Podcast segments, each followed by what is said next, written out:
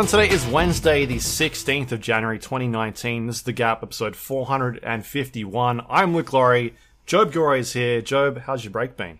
pretty good. Had a good break, you know. Hung out at home, Yep, played a fuck ton of games, as everyone's about to find out. there is a lot here. Yes, there is. This list It- is stupid. It is extremely dumb.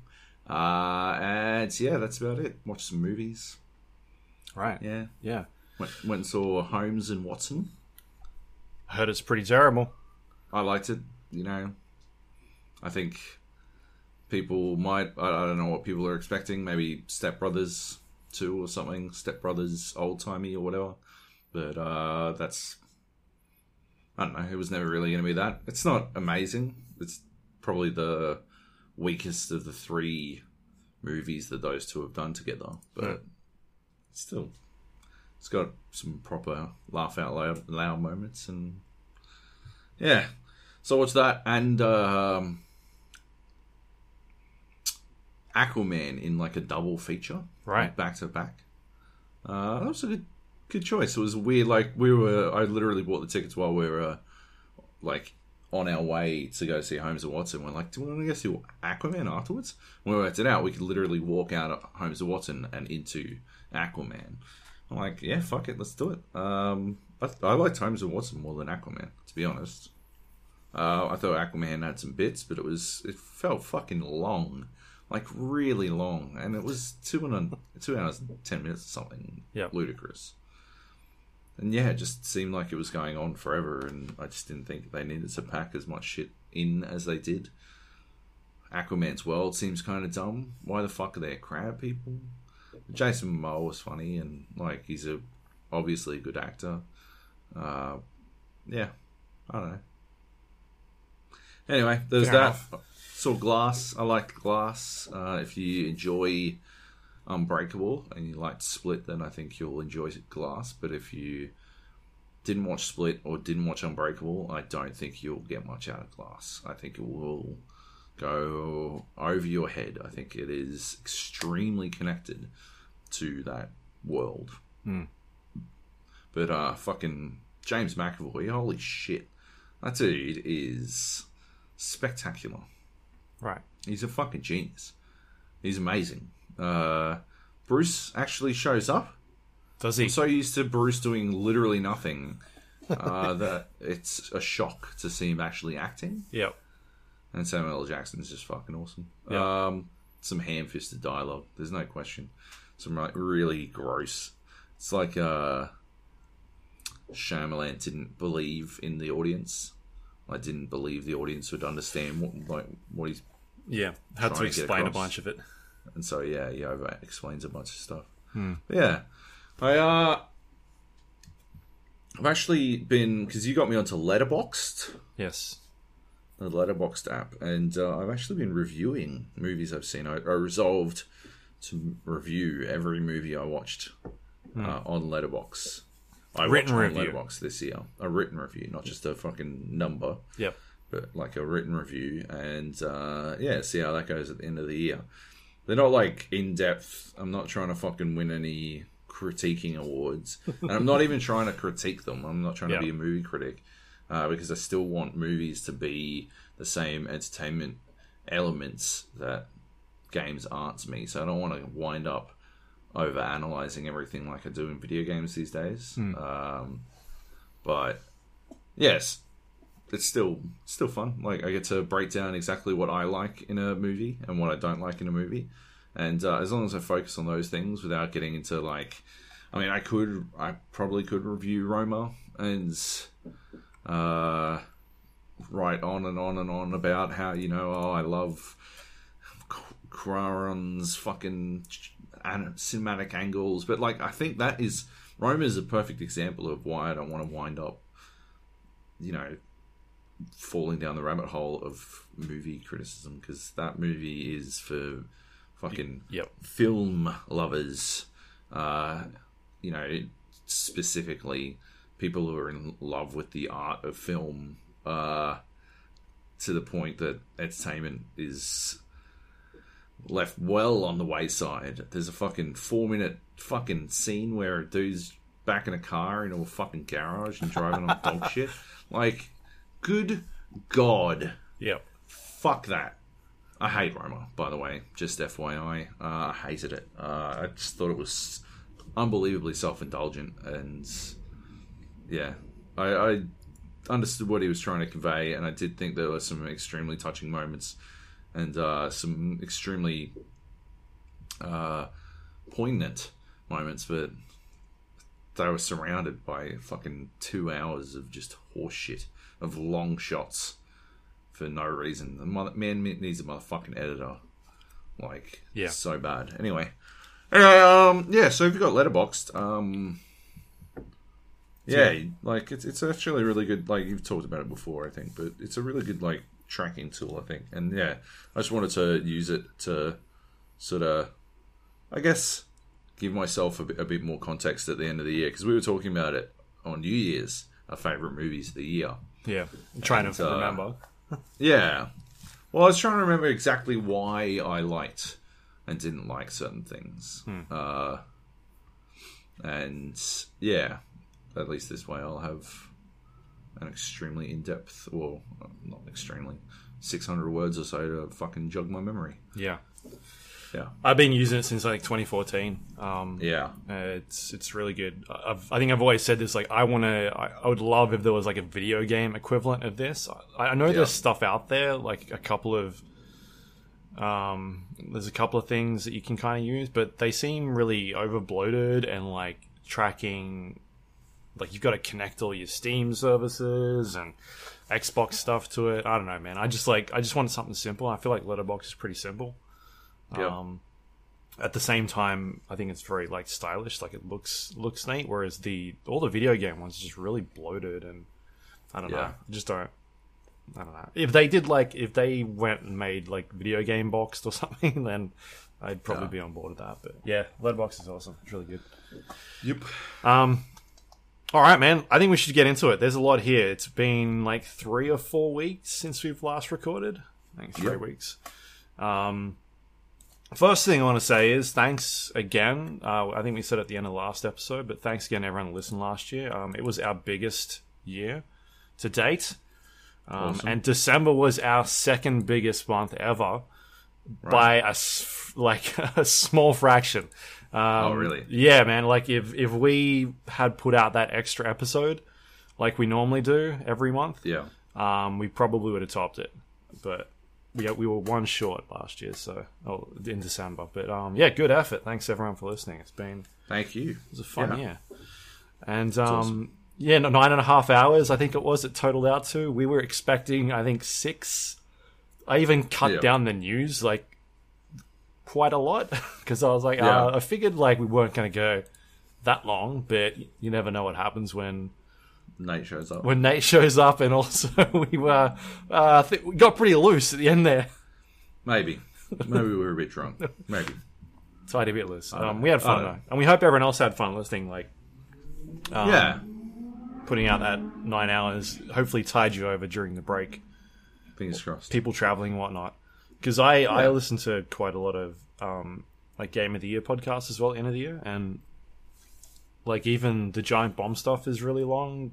They do Yeah. like five episodes, and they're like six hours each episode. Um, so Jeez. December is like my.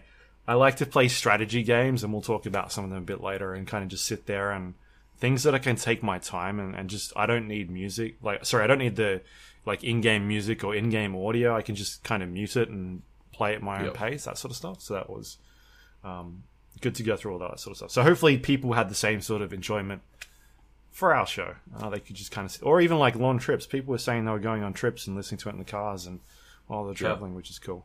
It's always good. Um, but I also wanted to mention, uh, and I think this is a good starting point for some of the games we've been we'll talk about. Um, we talked about our biggest disappointment last year, Yep. which uh, we had a couple of games on that list. We, we rattled off games like Fallout 76.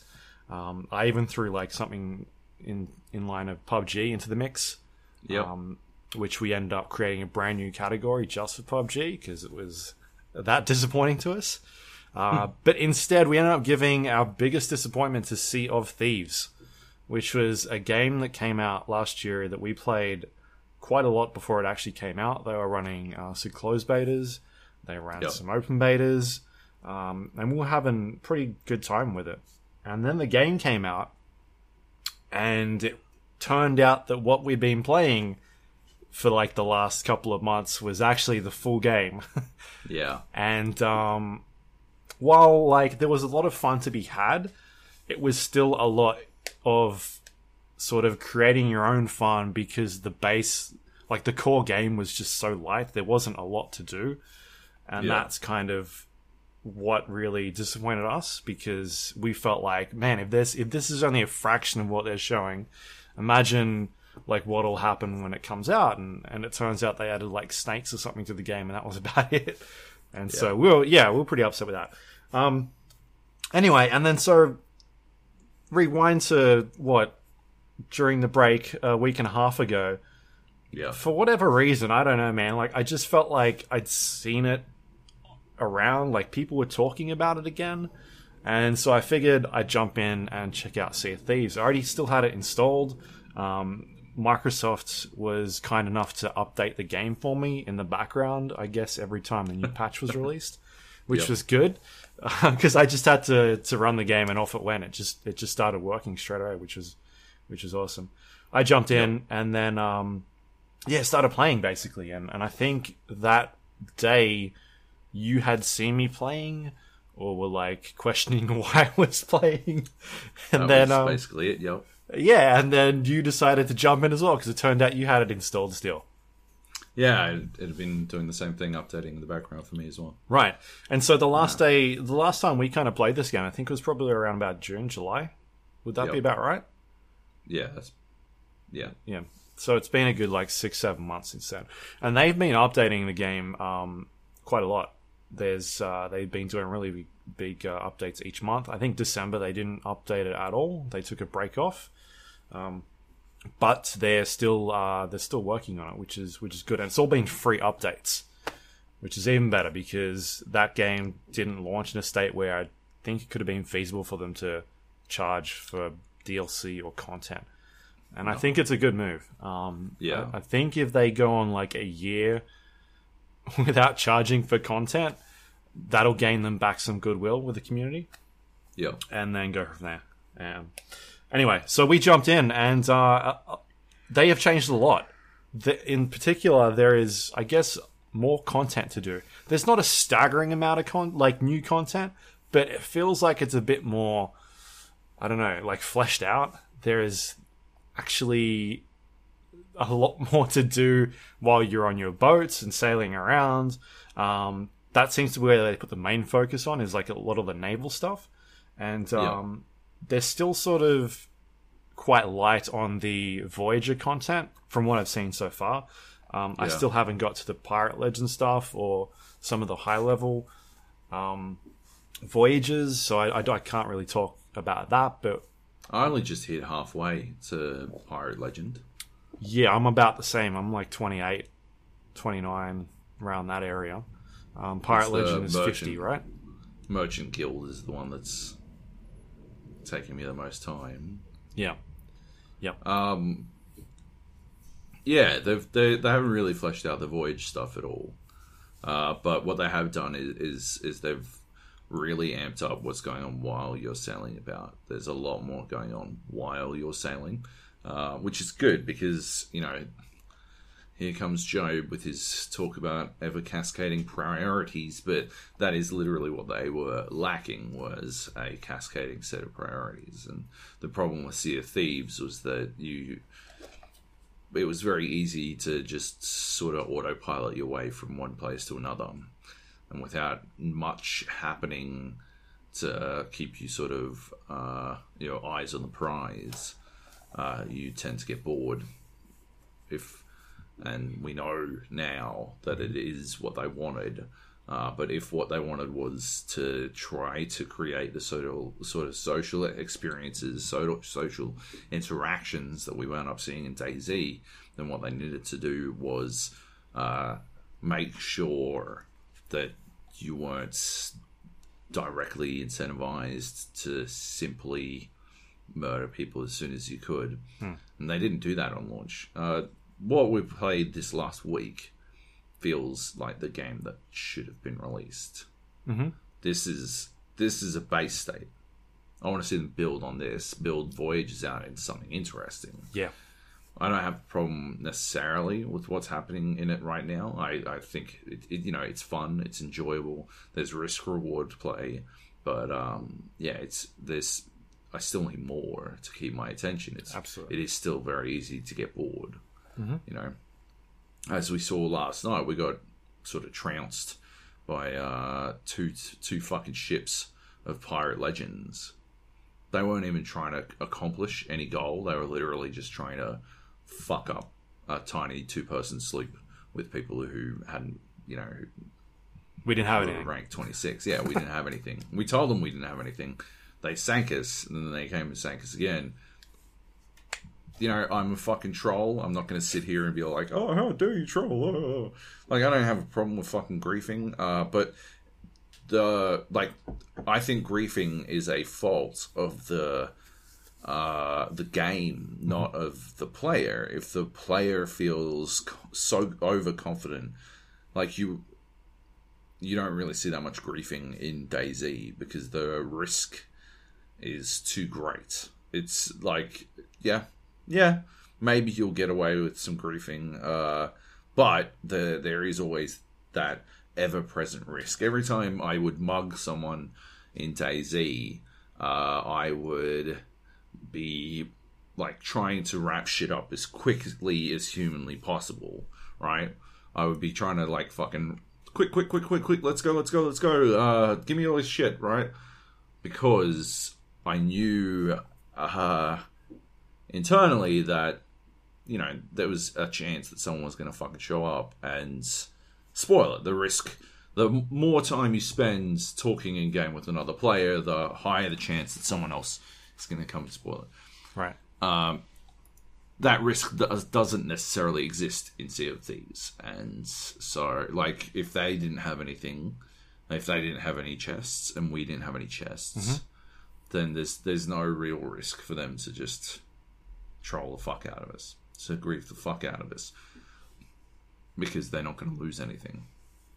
Right. They're in it to waste their time, and so they are free to waste our time as well that's a fault of the game. If they like, if they're able to create incentivize players, give players a reason to not do it, uh, then yeah, all the better. There are actually a lot of tools, a lot more tools in Sea of Thieves now to uh, create alternative social interactions beyond the straight up murder. I have been trying to conduct, uh, to construct rather, a couple of them.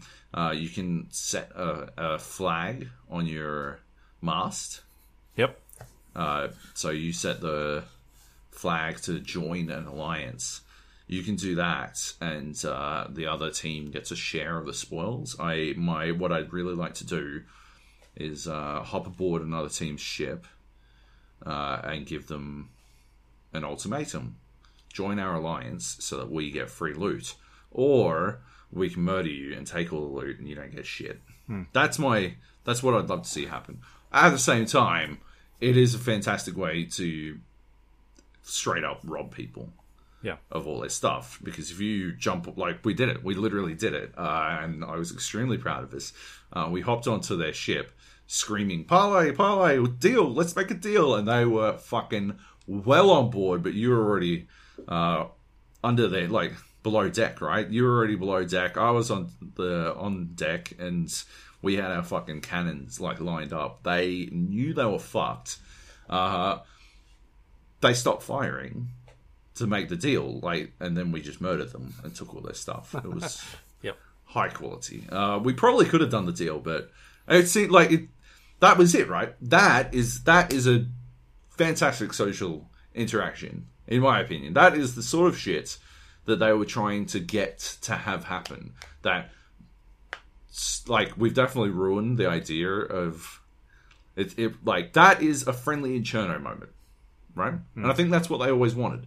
I think that's what Rare were trying to create when they were trying to create social interactions on the level of DayZ. They were trying to create a friendly in Cherno, where someone you know are you friendly, and you still even if they say yes, you don't know for certain. Right. And I think there's a lot in that alliance system that allows you, like, allows wiggle room. There's no reason why you couldn't f- join the alliance, right? Uh, sail to the outpost and turn in and break the alliance just before the turn in. We did something quite similar to that last night uh, where we were on a sloop. We managed to get a bunch, like fucking, what was it, eight, eight chests. Oh, is this the one from the island? Yeah, Yeah, it was ten. Oh, ten. f- it was yeah, it was like nine plus the. It was um, nine plus that fucking storage chest. chest we found, but uh, random. Yeah, Yeah. like ludicrous. Uh, but we had not like ten chests that we had to turn in. We were a two-person sloop. We somehow managed to escape our tormentors, and uh, as we were sailing to the towards the turn-in, our tor- tormentors appeared on the horizon. Yeah. and so did like three other fucking ships. And so we sailed around the back of the island, dropped a rowboat that was full of the chests, and uh, dropped anchor. And then when they, and then like we just ferried all our chests across uh, to the to the island itself uh, on on the rowboat. I went back to the ship and I, I was like, "Oh, sorry guys, I just sold my chest. I was just turning in that one thing." And they're like, "Oh, that's okay. Don't worry about it. We're you know we're just hanging out on our own sloop." And it turned out it was like a group of all different people, including there was two people. Like there was fucking five people on this sloop uh, already, and they wanted me to join them. Uh, and then so they were like, "Oh, you've got to join our alliance," and you were still selling fucking chests. Yeah.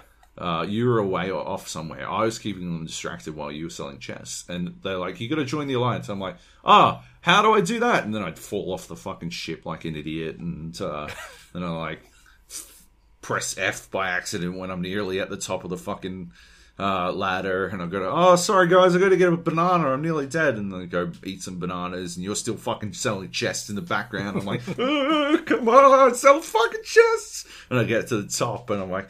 Okay, and I changed the flag to not the alliance flag, and uh, I jumped down. I'm like, "Are we in the same alliance now?" And they're like, "No, dude, that's not how you. You got to join the fucking alliance." I'm like, "I don't know what you're talking about. How do we join?" I changed my flag. It sort of looks like yours.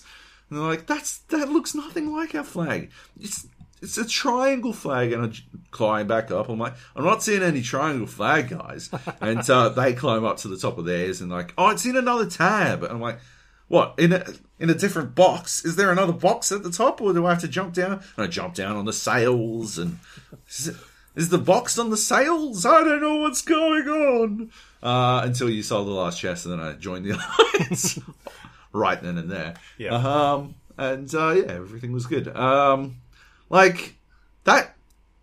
Yeah, the alliance system to me, one hundred percent creates all of the mind game social social mind game shit that they're looking for. I think Yeah. they've done a really good job there. They just need more incentives for you to do things other than torment people. Right. Uh, yeah. and and I just don't know how they can do that. I mean, at the moment, right? It seems like that there is still risk, right? There is still risk to everything you do. We've had some of our best. I've I, I'd say I had some of my best gaming moments. Uh, of the last couple of years in Sea of Thieves in the last week or so some of the shit that happened. The, the fucking I put some of it on Twitter. If you're on our Discord, uh, you should be able to see them. If you're just following me on Twitter, just have a look back through my videos. There is one. They're a bit glitchy and that bugs the fuck out of me. But it's ShadowPlay being ShadowPlay again. I don't, what are you gonna do? Um, but yeah, they're they're a bit glitchy. But there was one where we were literally surrounded. Like there's a new area called the Devil's Roar and it's littered with volcanoes. And we sailed away from one island in a panic because it was fucking exploding. it's the first time we've been there. yeah, literally the first time we've been in this area. Uh, and then we sailed towards another one, and it exploded. The volcano popped off, and then so we decided to, we just sail to the outpost and get the fuck out of there. And the outpost has a volcano on it, and the volcano on the outpost started exploding as well. And it was such a bizarre situation. Like it was, I was truly incredulous. I mean, I could not. I couldn't fucking fathom how literally everything was just exploding nonstop. Right? Like it just didn't. It never fucking. We were just fucked. Every single which way we turned, we were just getting fucked on. And these fucking volcanoes continue for like five fucking minutes. They explode seemingly forever. I mean, Sea of Thieves is a game where things happen quite slowly.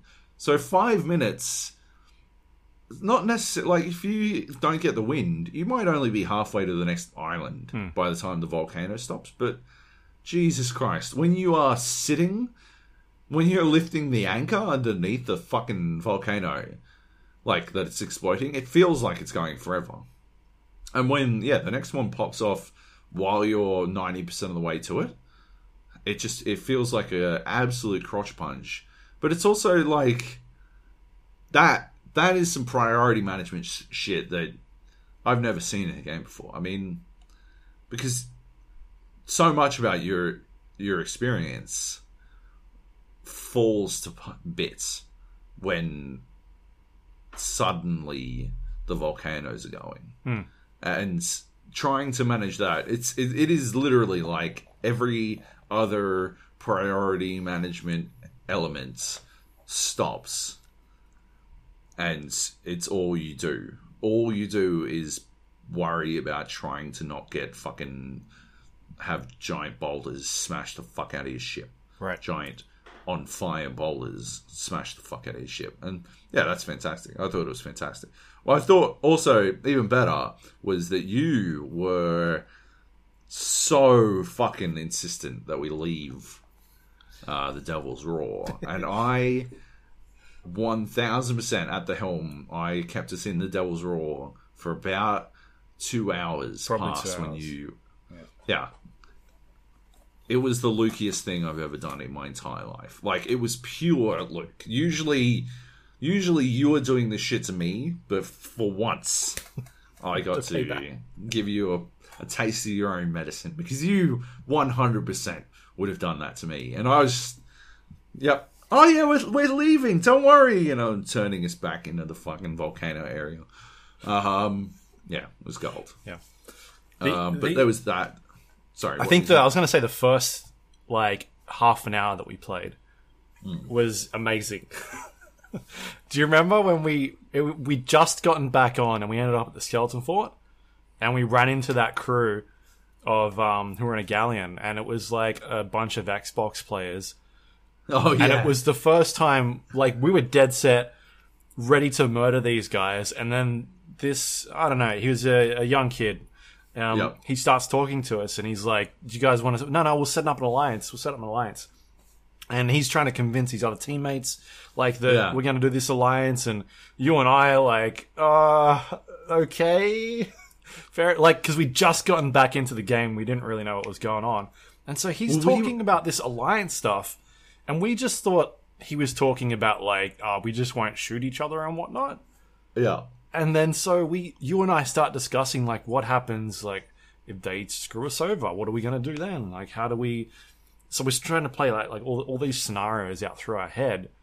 And um and meanwhile you're sort of still having this conversation with this kid and i'm still Yeah. trying to do the skeleton fort which is basically like a it's a, like a mini raid where you, finish it you get a like a crap load of treasure. And so i'm doing that by myself while you're talking to these guys and trying to figure out this uh, this alliance negotiate. Yeah, negotiate the terms of this deal. and then he starts telling you about this like alliance system that you have to go change your flags and whatnot and i'm like what the heck is happening Um, We didn't even know you could change your flags at all. Yeah, we didn't know you could do that. And then so we go up and change our flags, and then it turns out you can change the colored of the lights on your boats, and then so they're like changing our our boat lights and like teaching Yeah. us all the new things that have happened in the last six months in this game because we've only just jumped back in and we were. Like, let's go to Skeleton Fort straight away because we're a bunch of idiots.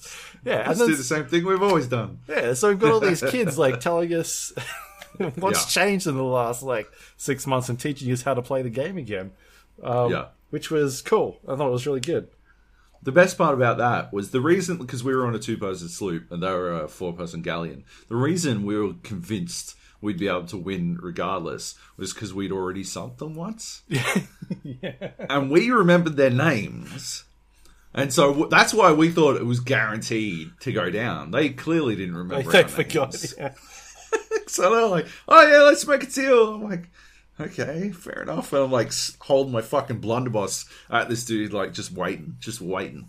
Um, yeah, I reckon one of the things that they could do to further encourage um, that sort of like social stuff is uh, force you to ready your weapons, uh, like Red Dead. I reckon that would be a really interesting way to increase that because it would add uh, extra like you your default state right? If uh, maybe as soon as you sprinted or something uh, or sprinted for three seconds or something you default put your gun away. And you get pretty good at like all you'd have to do i think is bring your weapon up. But if your default state was weapon down then people would be more encouraged to talk to you. Because if your default state is weapon up then you sort of feel like, oh yeah, they might just pull the trigger and I'll cop a bunch of, shit. Um, Shovels out. shovels out. Yeah. Oh yeah. Get your shovels out. Peace bucket. The peace bucket. The bucket of peace, baby. Um, Yeah. Uh, the, the other thing I think is really interesting and I like, and I didn't know this is a thing until I read up on it, but the alliance system works by um, incentivizing you get more gold if you're in an alliance, uh, which is really cool because that kind of stops you from trying to break an alliance as well. you get more gold. Yes. If you are in a crew and you hand in, um, say, treasure, the other team gets 50% more bonus treasure as well. So, but you get hundred percent of your your. You get right? 100% of it, and the other team also gets a bonus for staying in the alliance, Right. Yeah. Okay. which is smart. Um. Yeah. Okay. Well, yeah. That, that is a good idea. Uh, I don't know. Nah, is it? I feel like they should not. I sh- I feel like there should be. You know the the old prisoner's dilemma type thing, where you could, you know, feasibly just dick everyone about.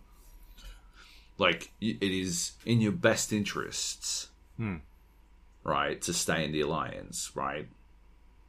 Is that the prisoner's dilemma? yeah, I but then think? you get to the point where no one would. Like, what's the point of even being in an alliance, and why not just get your treasure and just leave it? I don't know. to because you'd, you'd you'd hold them accountable, right? Like if I was in an alliance, if if we did manage to successfully parlay our way into an alliance, I would post someone at their flag to make sure that they couldn't break the alliance. Mm-hmm. That's what I'd do. I mean, because I was under the impression that the, the the team that turned in would get hundred percent of their gold, and the other team would get fifty percent of that gold. Is but it's, it doesn't work that way. They get 150. percent Sounds like they get 150. See, yeah, I think. I feel like I've read. I, I feel like they should like if in my in my mind it was just more. It was like fucking racketeering, basically, Hmm. right? Like it was just protection money. Oh yeah, join our alliance, and we'll protect you from us, right? We'll stop you getting the shit kicked out of you by us, but nevertheless, the shit will stop getting kicked out of you. So it is in your best interests to hold on to this alliance, right? Uh, what do we get out of it? Half the gold, but you don't lose anything, right? You don't lose anything monetarily. Uh, maybe your pride gets hurt, right?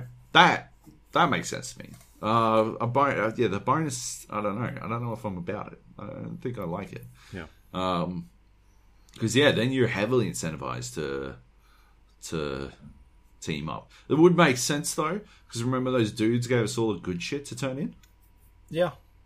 Remember that, like those those cheeky motherfuckers.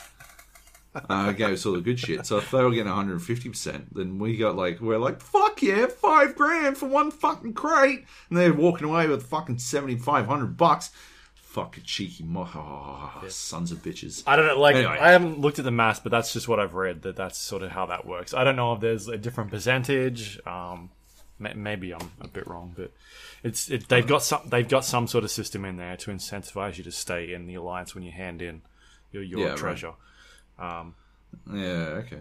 And like maybe that's the solution to the whole griefing thing, right? Is that maybe there needs to be some sort of system in there that looks at it. It's uh, and I, I think the problem it also spans to everybody is playing against each other no matter how many people is in a team. So like there could be a four person galleon up against a one person sloop. You're all on the same Yeah. server. Um, Yeah. and so, like, having some sort of, uh, I don't know, like indicator whether or not, like, if you're if you're going around just sinking ships for the fun of it without taking any loot, maybe that gives you some sort of notch or a score, and then will automatically set your flag to a pirate ship, and then you can look at people's flags and know that they're apart. like something. Because like they do that. have the PvP flag, right? There is a PvP flag, but all that does is show your ship on the map, and and So that's you can it. specifically have fights. Yeah. What if, what if, if you spent such and such amount of time uh, and got such and such amount of kills without heading to an outpost, the PvP flag auto set or something like that? Yeah, yeah, like the um, uh, like the wanted, like a wanted system or something like Yeah. that, and then stick a bounty on on that ship's head. Like if you come and kill them, you get you get treasure or I don't know something like that. Um, yeah. Yeah, because at that point, like you're just a pirate legend running around just shooting ships. Like I don't, Yeah. I, like I don't see how that's balanced in a way as well. Like four people against one, like you can't really do much other than get your ship blown up. Like in no situation are you ever going to win that fight because Especially considering if you have the wind, the sloop is the slowest fucking ship in the game. yeah.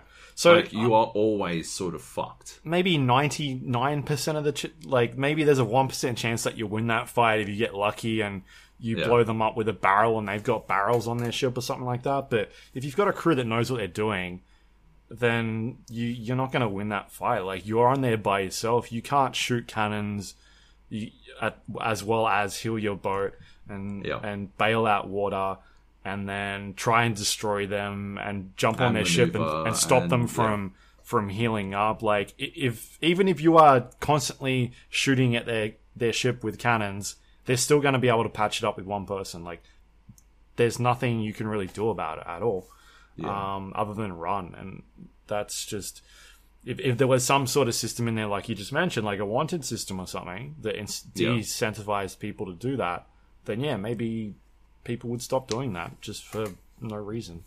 Um, yeah, exactly. I mean, we've definitely gone in there and blown up sloops, Yep. but I think most of the time it's because they had treasure, or because they were stopped at a island uh, looking for treasure, or they were at a shipwreck diving for treasure. Like we're not just blowing them up have- for the fun of it; we're stealing their we have stuff. explicitly left ships alone because someone like telescoped them and car- like and confirmed that they didn't have any treasure. Yeah. Like we are, yeah, we're in it for the loot. I don't, I don't think piracy in the pirate game is a bad thing.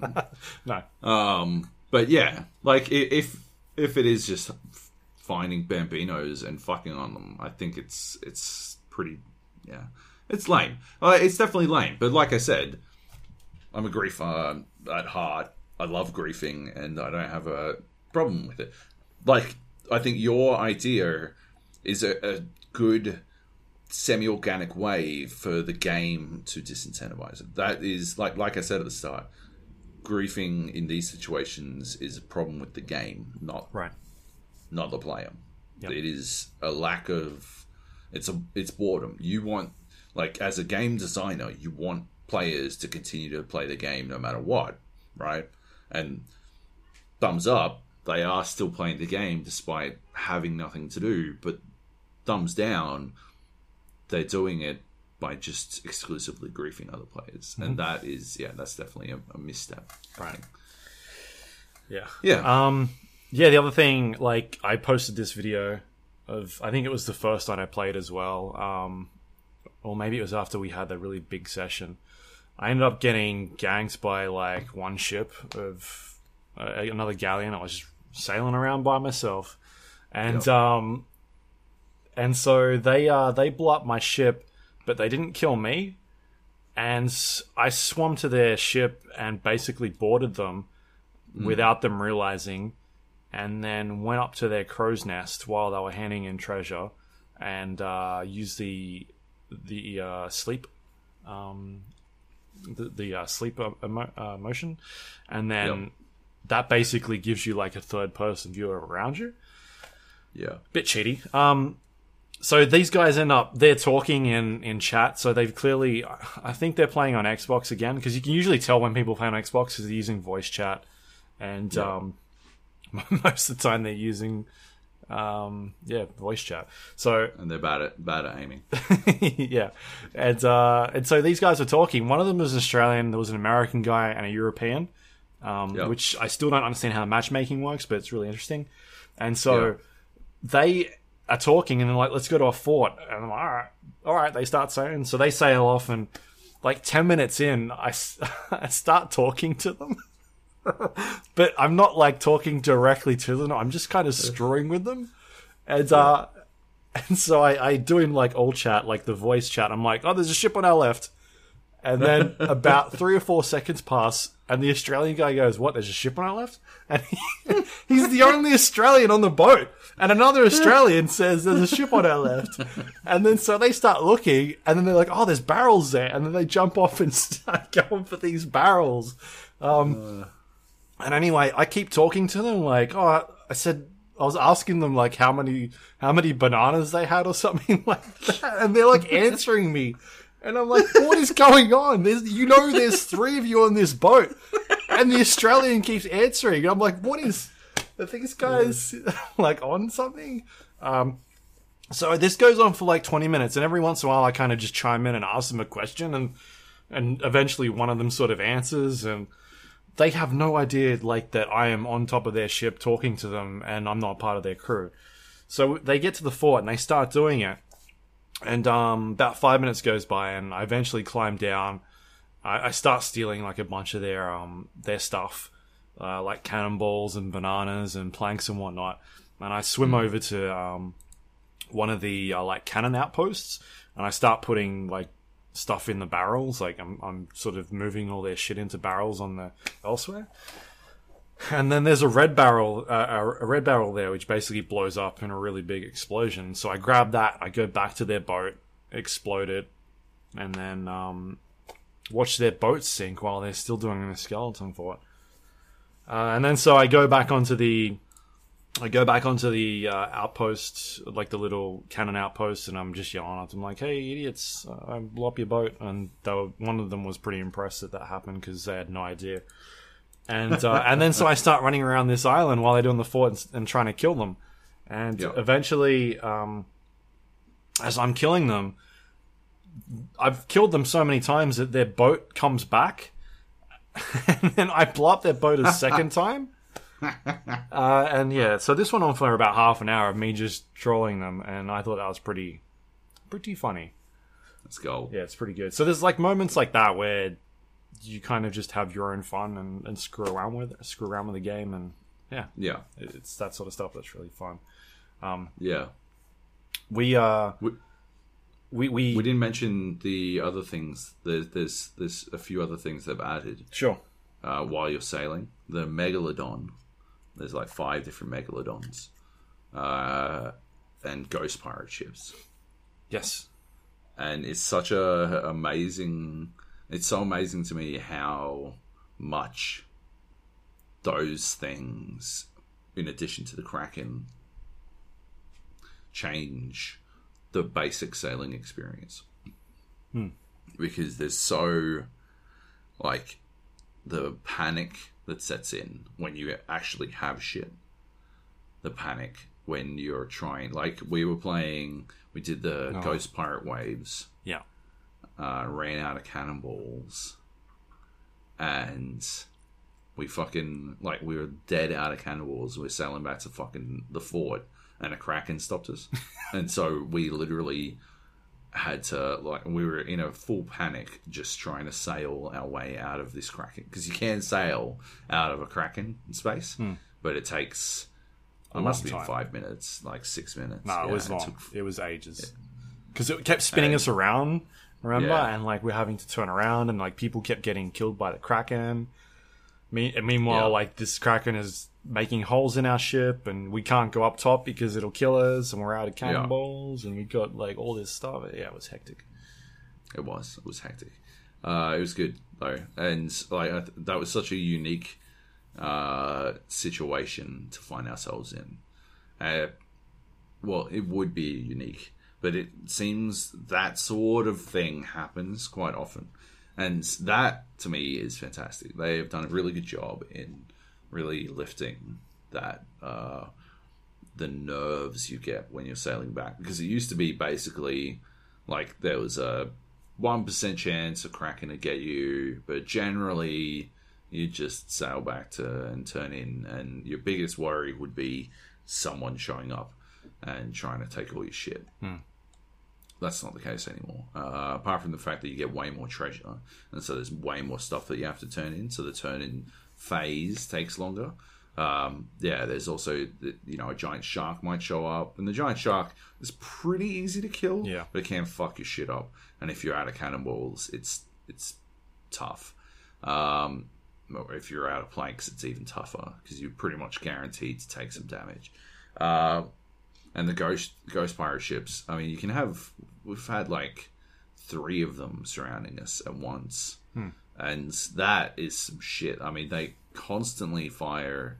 They've got like an unlimited supply of the magic cannonballs that they've added, the cursed ones, which like can anchor you or to put you all to sleep or stuff like that. Yeah. They've got like shitloads of those, and so yeah, you, you really have to manage that kind of stuff a lot, and it gets tough and pretty scary. Um, yeah, there's just they've done a really good job at expanding that sort of stuff. They just need to change the voyages to be something more than running around an island and digging nine times. Although I am fucking spectacular at it, like unnaturally good at it. Um, yeah, it, it does sort of get a bit dull. Yeah, I, I would like a way to be able to zoom in on that map, like get a closer look, because sometimes I'm like, I just cannot see where this, like, where is this X sitting at? Yeah, Um, yeah, zooming in would be cool. But yeah, like the riddle stuff is interesting sometimes, like trying to find the locations it's talking about. Um, Like uh, we were doing, I was doing one the other night with with somebody, and it was talking about looking for the um, like rowboat shooting range and on the east side of the island and we found like a broken rowboat and i'm trying to figure out like is this what they're talking about? And we're like digging holes all around it. Eventually we go like further north and we end up finding this this shooting range like it looks like a um like a a boat that's sort of stuck in the ground with like a bullseye attached to it. And I'm like, ah, this is what they're talking about instead of the one we were. So like, just trying to figure that stuff out is um a bit more interesting than just looking at a map and being like, all right, where's the X at? Um, so I'd, yeah, I'd like to see more voyage stuff added, like just more interesting things to do, because I think they're Yeah. getting there with the the ship combat stuff, and um, they're definitely listening to the community and trying to put a lot more content in there, which is great. And um, yeah, it's fun. Like the additions of the cannonballs were really interesting, like different ways to um, to sort of unleash hell on your enemy. Um, at the same time, having to worry about who's on the other boat. Like if you shoot a poison cannonball at them, uh, everyone gets poisoned, not just not just the enemies. Like, oh, you're an idiot. I'm on the ship. Stuff Yeah. like that. So Yep. yeah, man. Um, it's good. It's fun, man. Like we had that. I felt like that that run we did yesterday, me and you, where we hijacked that boat and stole all that stuff. I think it was yesterday. No, it was a couple of days. Couple of days ago. was They- we were just getting fucked up. There was a boat that we robbed, and it had so much stuff on it, yeah, um, which was a good. That was a good one. and then they chased us for fucking ages. Well, they chased us for a long them. time. It was Yeah. good. Like, and we, we were on a galleon as a two, uh, like a pair, and A second ship we- rocked up. but like over time, like other people joined our our crew, Yeah. so it was like we were getting more hands on deck. And it was a little bit easier each time. Yeah. But yeah, I ended up jumping off good. and then um, climbing onto their boat as they were chasing us because it's a lot easier to do. Like when someone's directly behind you, you can just jump into the water and eventually you'll get onto their boat. Uh, Yeah. So I got onto their boat, dropped their anchor, and then uh, started killing them while Yeah. another ship was shooting at them. So at that stage, I was like, all right, I think we're pretty good. I, I don't see how they come back from this this. Yeah. so that was that was like awesome. That's that's the sort of stuff that you want out of that game. Yeah, hell yeah. Hmm. Anyway, we've got 20 other games to talk about, and we're uh, an hour in, so Yeah. maybe we should move on. Right. What else is what? Anything specific you want to talk about to sort of lead off from that? Uh, it's not on here, so 21 games, but uh, DayZ, uh, I got back into DayZ for a bit, uh, just prior to the end of the year. Um, yeah, it's interesting because I feel like uh, for everything Sea of Thieves has done in the correct direction, in the right direction, um, DayZ has has done wrong. It's gone in the wrong direction. Uh, if that makes sense, like there seems like DayZ was in a place where it was you were heavily incentivized to um, to play uh, to like socially interact. Uh, but now I feel like it's easy enough to get decent loot that like really early on, and this is not just because I know the map and know what I'm doing, because that certainly wasn't the case. Uh, they changed a lot. They changed the UI. They changed a lot about how certain interactions worked. Uh, but they changed so much about the rest of it that uh, it's like you, you loot up real quick, regardless of where you go, and like you're able to have a weapon, a good weapon, a ballistic weapon, a gun, uh, pretty early on. Almost anywhere you go, just go to a fucking mill mill tents. You can find mill tents in Cherno, just outside of Cherno, down the road from Cherno, fucking north of Cherno, northwest of Cherno, northwest airfield, fucking everywhere. Hmm. There's fuck tons of mill tents, and yeah, it feels like there isn't really an opportunity to to talk to people. You're not really incentivized. It's far easier to just shoot them and get what you can out of their body because the risk uh, of them firing back is now too high. It used to be that the risk was pretty low, that they'd have a, a ranged weapon. So once you had a pistol, you could dictate the terms of the engagement. But now, I mean, you don't know if, like, yeah, you can't really secure an area before you go in for the the rob. They've almost definitely got a gun. They've almost definitely got the gun in their hands already, uh, so they can deal with Zeds or they can, yeah, do basically whatever. Uh, and so, yeah, it doesn't feel like it's the right move to run up and tell someone to put their fucking hands up. Um, yeah, they've they've just complicated a lot of stuff. It feels like uh, that heavily like are heavily against a person. Like the Mosin trying to reload the fucking Mosin is a pain in the dick until someone points out that you can put wep- like ammo on your hotbar. So if you've got your Mosin on hotbar five, you can equip your Mosin and then hold hotbar seven, and you will load new rounds in, as opposed to having to drag it while you're in, in your inventory. But it's still not a very fucking intuitive way to fucking reload. You can't just press R and reload straight out of your inventory Yeah. for whatever fucking reason. Which means if your weapon is a single shot, a bolt action, or whatever the fuck, then yeah, you're heavily disincentivized from trying to take, uh, trying to like start anything because you get one shot. and if you don't kill with that one shot, you are dead zo. Um, yeah, it's just feels like they've gone in the wrong direction. Um, that said, I did I did enjoy playing it, but I mostly enjoyed it. It was it was the classic. I enjoyed it because of the company, less than the game. I enjoyed playing because I was playing with a group of good people to play with. Uh, and so, as always, co-op games are fun because they're co-op, uh, not necessarily because they're good games. Right. And that was 100% the DayZ experience to me. Um, I didn't get bored. Uh, I definitely found myself like losing hours in it without realizing.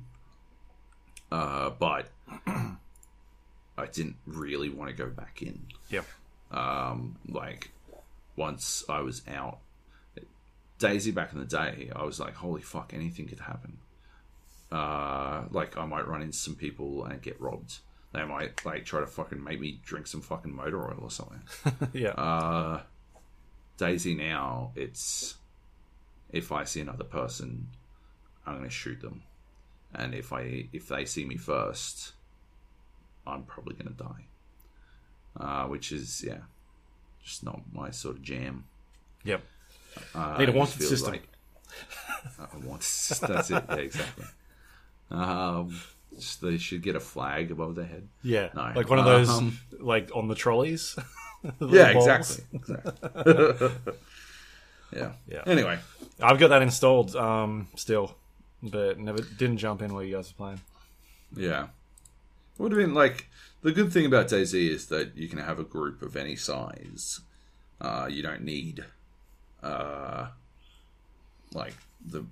I think the re- only bad thing about Sea of Thieves is once you hit the cap of four, other people can't join, Yep. and so if you've got five people, yeah, you're going to sort of set up another ship, and it's not very easy to set up another ship. Yeah, that's the only bad thing I think. Right. Yeah. Um, yeah. You can't just sink one and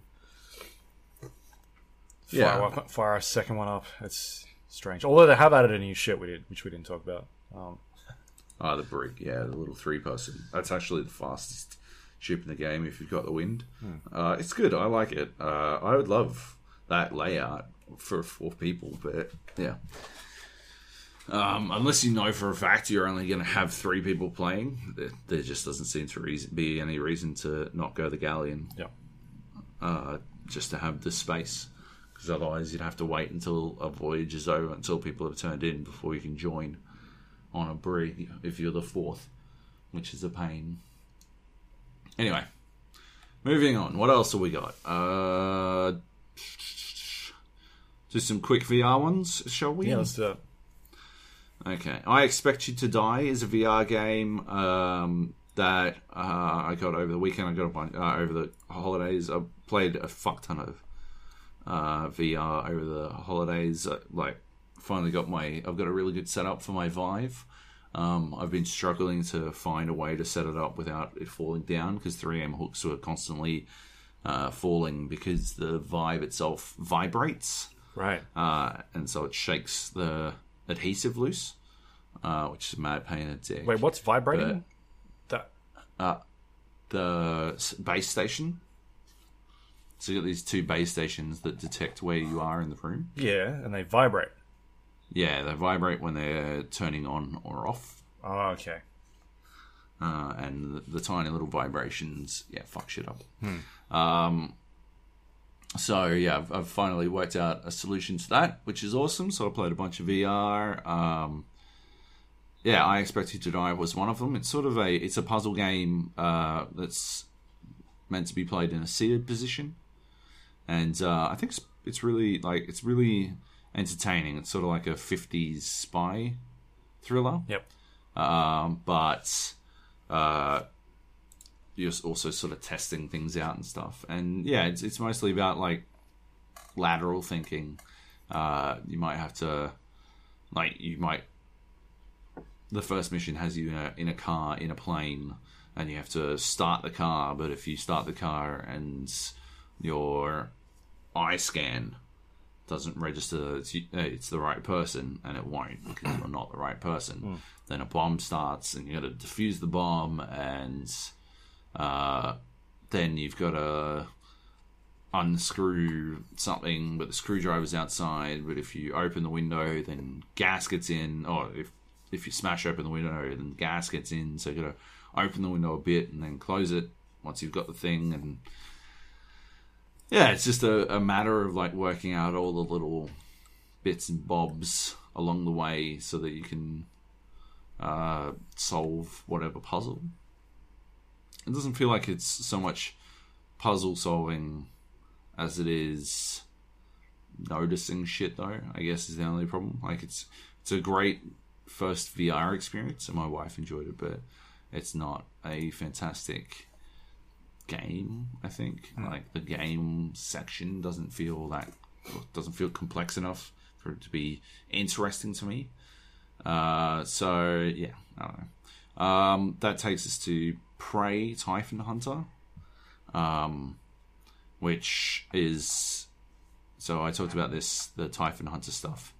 Uh, is basically a prop hunt uh, game set in the Prey universe, but the VR stuff is more like an escape room, and uh, I really enjoyed this. Um, it's it uses environments from the game. It provides a little bit of extra backstory, and uh, yeah, there's there's some halfway decent puzzle solving, um, like actual puzzle solving. You can move around Yep. in the game world. Uh, it's not played from a seated position. You do the teleport jumps t- type stuff. I don't hate that. I know some people can't stand it, but I don't hate it. Um, and yeah, I think it, it works really well. Uh, it's I just really love that world. Yeah. Uh, I love I love the, the station and I love get, having an opportunity to go back into it again. It was extremely immersive. Um, there were a number of moments where I, you know, reacted to stuff without like tried to put something down. Uh, I tried to put one of my fucking um, controllers down on on a desk that didn't exist at one point because I was trying to pick something else up and I just sort of fucking mentally blanked, uh, which was would have been embarrassing, but nobody saw me. Um, yeah, like super immersive, like yeah, just really good stuff. Uh, I think they did an awesome job. I um, so I, I played that in Dallas when I went to QuakeCon last year, Oh yeah, and it was uh, Morgan's office. Is that oh yeah, yep. There's three of them. Three different maps? Morgan's, Morgan's office, uh, the apartment that you start the game in, okay? Yep. and the singing lounge that you visit at one point in the game. Right. Yeah. Yeah, cool. I, I obviously didn't play the whole thing, but um, yeah, man, it seemed really cool. Like the very sort of easy to get around the environment. Um, like I was, I got to the point where I was like picking things up, and because I think at one point you had to put objects into one of those like compactors or Yeah, It's sort of- things that break break shit down to its basic material or whatever the fuck. yeah, it is. you put things in the in this machine and it spits out little cubes, and then you can use the cubes to to put into another object in the room. And so I'm like picking up stuff from one side of the room and kind of just throwing it like this this machine. like uh, like basketball. Yeah, yeah, just, no, just like throwing it over my shoulder, like picking up a bunch of stuff Oh, and yeah. just using my hands to just throw it, and then I teleport over and pick them all up, all up the, off the ground, and then put them in the machine. Um, yeah, so it seemed yeah, it seemed like a lot of fun from what I played. Yeah. A lot of cool stuff. Yeah, there's there's some like I think the puzzle solving's a bit heavier, uh, heavier duty than I expected to die. I would love a full blown like escape room type deal in VR. I'd like like it even better if it was multiplayer. Not that I know anyone with a Vive that I could play with, but like, yeah, I just I love the idea of, of escape rooms in VR. I think it's a Sure. it'd be a really clever way to use the the like virtual space. Um, what else we got? Subnautica in VR. Uh, I tried to play this again and failed. It is a terrible VR experience. I cannot get over how bad it is as at a VR experience. But there is uh, apparently a mod that makes it way fucking better. So I'm going to try that out this week. and see if I can uh, actually experience living under the sea in VR because I'd really like to. What makes it so bad? Is it just that it's disorientating because if- you're spinning in circles all the time, or Uh, no, the controllers don't seem to be mapped correctly. Your head placement doesn't. I think it's.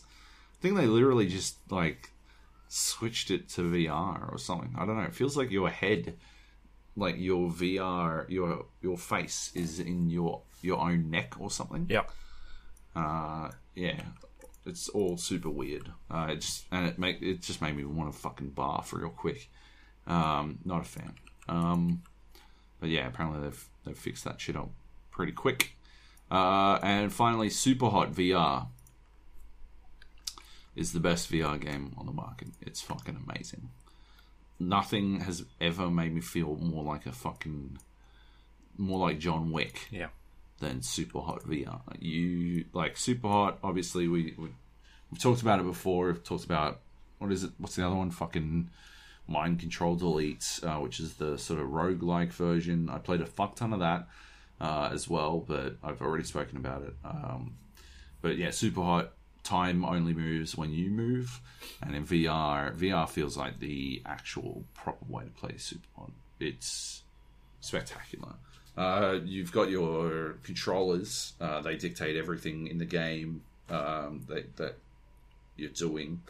Uh, grab things out of the air, like because time moves so slowly. As long as you move relatively slowly as well, you can actually like yeah catch a gun out of the air and then fucking point it and shoot it, shit like that. Like or like knives, throwing knives, catching bullets, fucking all kinds of shit.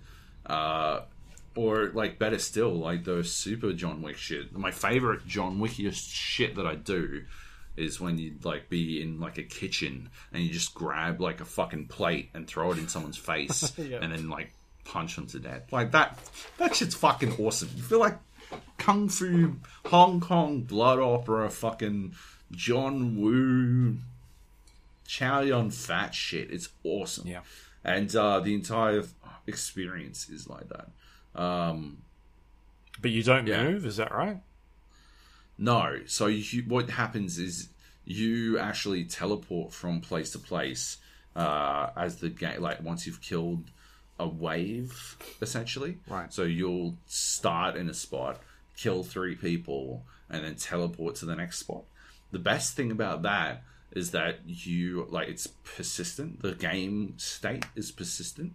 So if you look back over at where the you know where you just killed a bunch of people, you can usually see their bodies flying to the ground or whatever. Yeah. Um, better still is that you can th- like once you know where you're like going to be.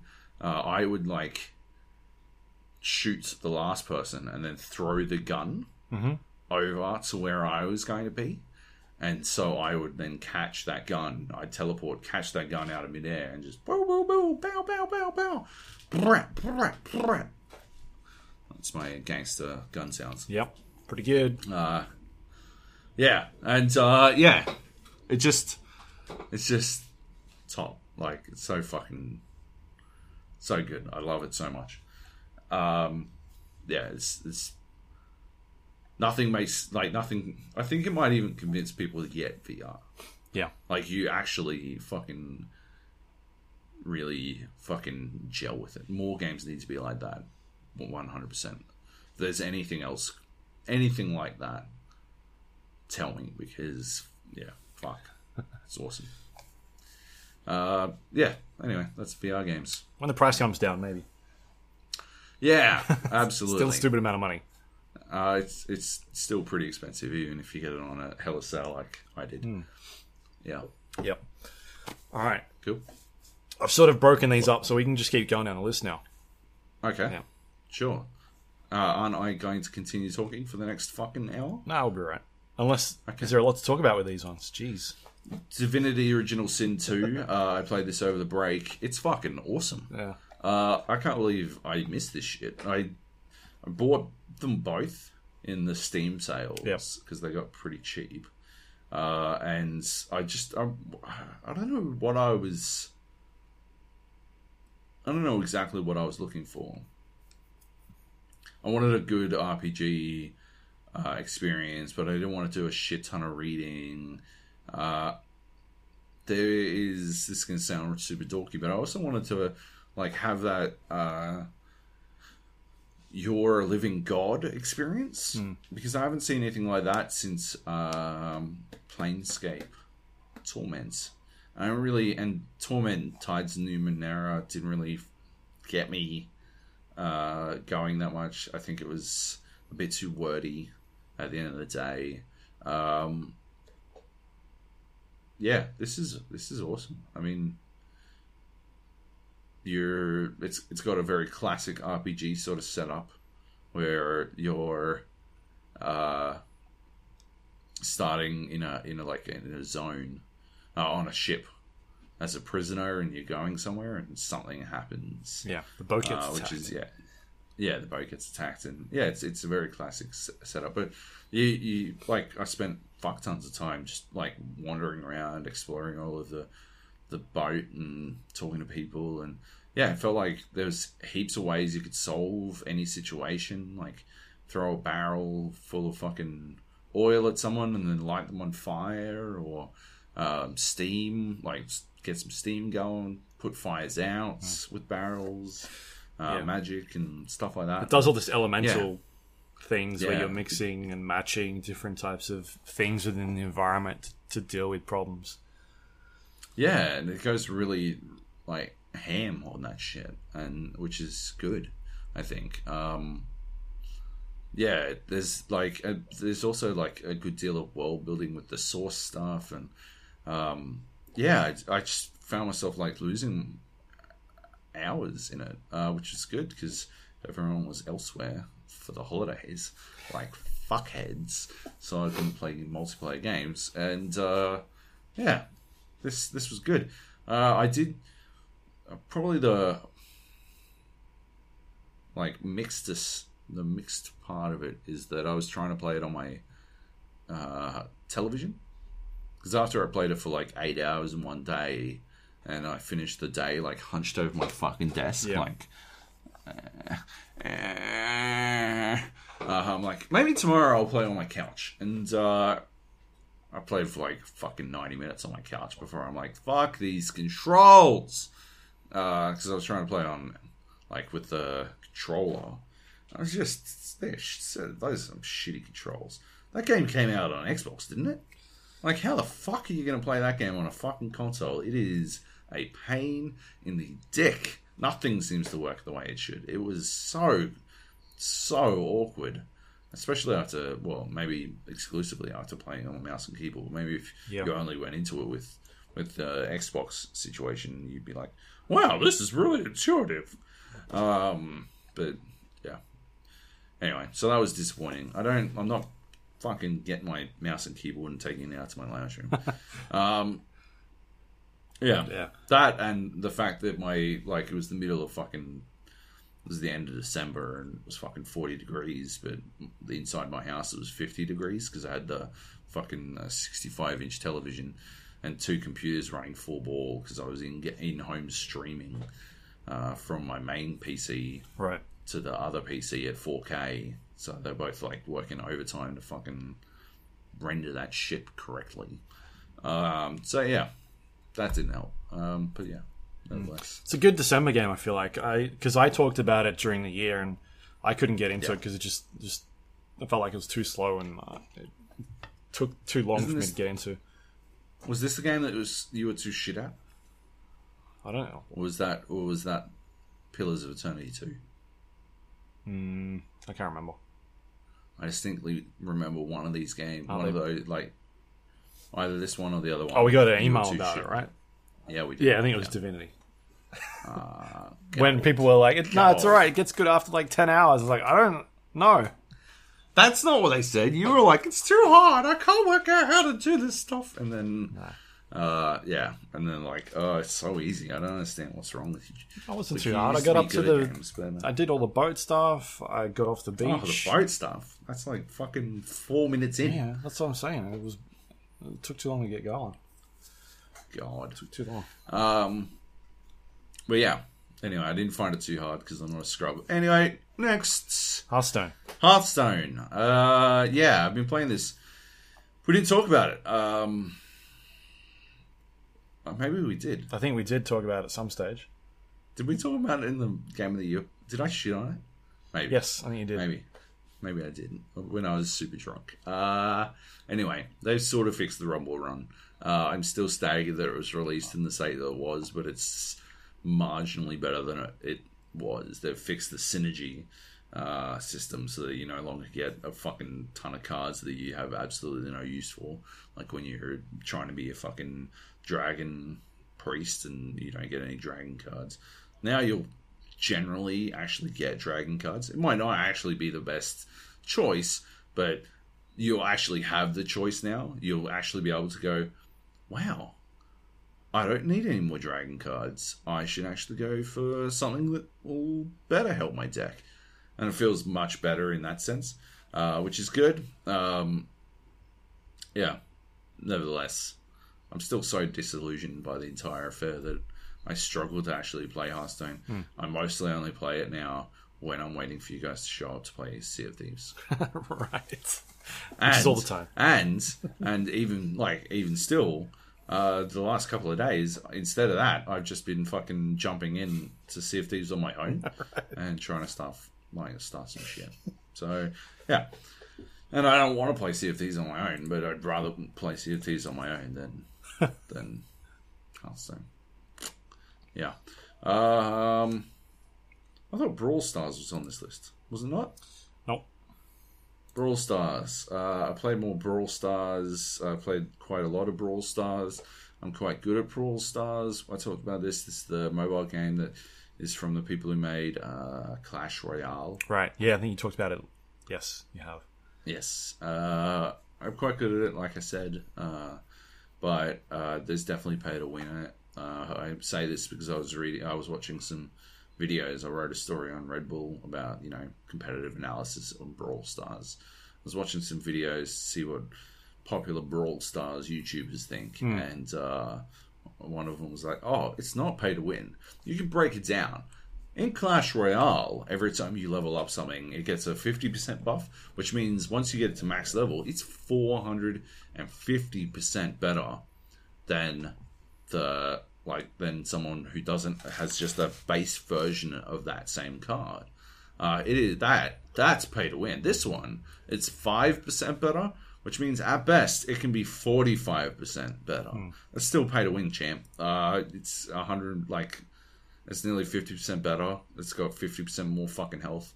Like it's if you pay money, you can have fifty percent more health. That's still pay to win. Um, also, not to mention the two best cards, best characters in the game are. Uh, I think you'd have to pay seventy bucks on special to buy them. Seventy dollars. Uh, or you can randomly acquire them at a drop rate of 0.001%, I think. Or maybe just 0.1%. Like, just not 0.01%, just 0.1%. Nevertheless, a 1 in a thousand chance. Uh, and yeah, so it's, it's not like, yeah, let's let's fucking slow down, champ. They're, they're difficult. Um, yeah. So uh, there's that. Yep. Uh, I still like it. cool. I, I might just segue into some of my mobile games that I've been playing. All right, I'm not finished. Oh, okay. So it's pretty pretty rude. but uh, the one thing that I noticed, and I wrote about this still on Twitter today, is that I think it's using matchmaking to it's in an attempt to manipulate me into spending money. It's never going to work. I'm never going to spend money, but it's attempting to do it uh, by. I've, I've been noticing quite a bit lately that I've been having runs where I will have good teammates, and by good teammates I mean I will be teamed up with those those two extremely expensive teammates, uh, Leon and Spike, who are specifically overpowered. They move faster, they do more damage. It's ludicrous. Uh, they're just Spike's just a better version of another character. Anyway, Uh, I've noticed that I've been getting teamed up with them for a bit, and then I will get teamed up with fucking potatoes, and I will get teamed up against amazing teams, and I'll just have a, a run of getting fucked on. I've been noticing that quite a bit. Um, yeah, I think it's an attempt to manipulate me into spending money. Yeah. Uh, I- I'm not really about that shit. Uh, it, it kind of bugs the fuck out of me. So anyway, I don't know if they are specifically doing it. I don't know if they're doing it on purpose or if it is even happening. That's just my gut feeling, and my gut feeling is generally correct. See, also, Artifact has lost 97% of its player base, and I totally called it that game would tank. Um, anyway, what do you got? Hold down. No, Empires Tell and Puzzles. more. Oh, okay. Because while you're talking about Brawl Stars, um, Empires and Puzzles is it's been out for ages. Um, but I'm playing some mobile games while I'm in bed, or just wait for things to finish downloading and whatnot. Um, it is a match a matching game. You know, you match the gems, and then it it uh, causes them to explode, and then new gems replace them. You get a you basically get a, a set of cards, and each card has a hero on it, and they've got different types of stats and abilities. Um, and you set up a lineup of like five different heroes, and you go out and do quests and and battle other players. Um, once you finish each each sort of quest, you get a bunch of items, and then you can go back to your main base and and spend those items on either crafting systems, um, leveling up your base, creating new um, new new things in your base like uh, iron storage or food storage or training facilities, or just level up some of those uh, different buildings, and uh, and then also you can acquire new cards, and then you use those cards that you've got to sort of feed into the other cards and level them up. And so you kind of want to look at your abilities and sort of like what ranking some of these cards are, and then spend them, um, spend those other cards on those specific ones. So sometimes you might have a really good card that you've been sort of feeding the entire time, and then a new one will come along that's even better, and so you just feed that that card to the new one that you've got, and it'll sort of buff it up a bit. And um, yeah, man. So it's it's pretty basic at the start, and then it gets to that point where it really wants you to to spend money in the game, um, and it's not too far into it that it does this. Like you come to a halt on some of these quests where you just start getting destroyed because the quests that you're on and the the sort of creatures that they're putting you up against to fight just do so much damage to you that your heroes start dying within like two hits. And um, Yeah. Yeah, it, it just forces you to sort of, hey, you didn't do so well this time. Either you can grind it out and go back to an earlier level and get more of those items to to train more heroes to f- eventually feed them to your other heroes um, to level them up, or you can you can buy the cards over here. Um, so yeah, it is super grindy. It, I mean, it is. There is a way to sort of get higher and higher into different quests, but there's a lot of time commitment to go back and sort of replaying those same levels over and over again. Um, Yeah. So yeah, that's just not a fan of that that style. Fuck that shit.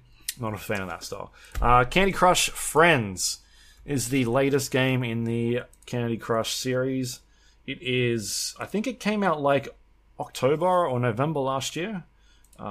Right. I missed it, but I uh, I played a lot of Candy Crush Saga. It was kind of the game that when I was waiting at like the airport or something, and I didn't have anything to do, I just fire up Candy Crush Saga and play that for an hour or something. Um, I really you enjoyed. it. waiting to pick your kids up from school. Yeah, yeah. And my Your uh, mummy and me class was starting 10 minutes late. You'd play some Candy Crush Saga. In my soccer van. Yeah. I- so uh, yeah, played a bunch of that, and Candy Crush Saga is free. I don't like. I never felt like it was a game that that was demanding of my money. Like it would get me to these points where I felt like I needed to spend any money in it. Um, Yep. there's basically levels in Candy Crush where you're given a uh, it's a, it's a puzzle basically. It's it's another matching game. If you, people don't know about it, one of the most popular mobile games in the world. Uh, you match uh, fruit, or I think it's fruit, or like Candy, Candy? idiot. Oh yeah, candy fruit. Did, something like that. It's in the fucking Jesus. title, Luke. yeah, so you match candy, and uh, there's different types of colored candy, and if you match three in a row, it explodes them, and blah blah. There's different like, um, like chain reactions you can set off, and there's there's tons and tons of stuff that they uh, they keep adding into this one. So this new one is like Candy Crush Friends. It adds these like uh, animals that you can sort of use within each game, and um, they've each got like individual abilities, and it'll be like, oh, if you match ten of these types of colored candies, then you'll get to use this ability, and it'll, they'll automatically throw one out, and um, and you start like acquiring all these different different uh, animals that you can use throughout the, the puzzles, and um, it's really good. Like the, the the puzzles that they throw in there, there's some very different ones from Candy Crush Saga. Um, there's things like there'll be multi sort of screened puzzles um, where you might need to clear, might need to get like all the way down to the bottom of the screen. Um, sometimes there's ones where you'll need to get these heart shaped items.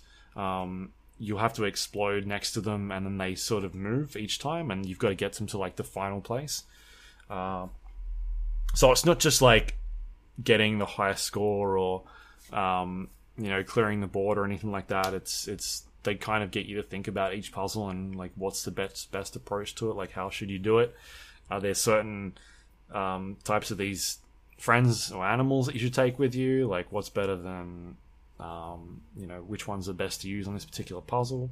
So yeah, it gets you to think about it and again, like I don't, I, I don't feel the need like I need to spend money. You obviously can. It uses an energy system where you get, I think it's five lives, and then every twenty minutes it refills a life. But like, it's the type of game where I want to play it for twenty minutes, half an hour, and then I'm done anyway. Like, I'm good to do whatever I was doing later on in my day. So by that stage, it's yeah. It's not really worth it. I, I think you can probably pay money to have like unlimited unlocks or unlimited lives. I'm not too sure. I haven't looked into it. I never felt the need to, but yeah. Um, I, I think it's a good game to sort of just have. It's a free to play game that doesn't really force you to to spend money, which is good. Um, and it like it looks pretty. The animations really well. It's it seems like every time they um they put out an update or or at least like a new style of this game that they're, they're thinking about it and they're adding new interesting ways of changing up the modes. Um, so yeah, it's good. I dig it. It's um because I like playing mobile games that can you know it's sort of fill that twenty minute, thirty minute void Yeah. that I don't feel like I'm just fucking wasting my time. Like I'll get to a point where it's like, well, I can't play this anymore. Whereas Yeah. Candy Crush Saga, I played that for I've had that installed for years, and I never was like, man, this is fucked. Like I can't progress any further. Um, Yeah. you know, I got hundreds and hundreds of levels through that game, and yeah, it was cool. Um, the third game I've got here is a game called Hold Down, which is another balls and bricks, like blowing up bricks game. Uh, we talked about a bunch of them towards the end of the year. This one is not free to play game. It was, I think, five bucks. A- And the basic premise is you are shooting balls um, onto the screen and blowing up bricks. Uh, each brick sort of has a uh, like a life counter or hit counter, depending on how many times you need to blow it up. And your um, each time that you fire a brick and sort of have a turn, it uh, it moves up one space on the screen, and you you want to clear all the bricks before it gets to the top of the screen and you die. Uh, and you're working your way down to the planet's core, and um, yeah, man, there's like a bunch of different planets. Uh, as you progress through each planet, it sort of gets harder and harder by having these bricks have more hit points, and uh, you are collecting these little orbs and sort of leveling up your um, different stats that you've got. So you can either have things like um, you can have like more balls in the game, so you get to a point where um, where like oh, I've got you start off with maybe like five balls, and then you can get to like forty something uh, as you progress through this game, or you can say level up like your starting amount of balls. So rather than starting with five, maybe start with ten, and then you can sort of accumulate them as you progress through each level. Um, so yeah, I mean, the game's all right. It's it's like a it's not one of those games where um, I don't know, like it's it's sort of like a five to six hour experience where it's got set like set planets you need to try and com- like finish. So it's not endless. No, it's not. Well, I mean, there is. There's an endless mode that you can play, but it's it's got these like puzzle planets. Like you need to finish this planet, and then when you finish that planet, you go to the next one.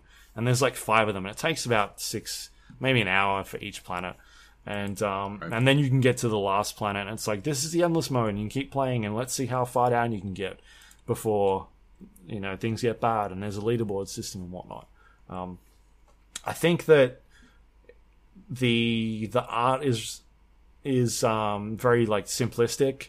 Um, the physics feel good, like the way it it's sort of like uh, rounded shaped objects. Like these bricks are a bit bit more rounded, and so they find interesting ways to bounce off of, off of each other when you hit it in the right spot. Um, Cool.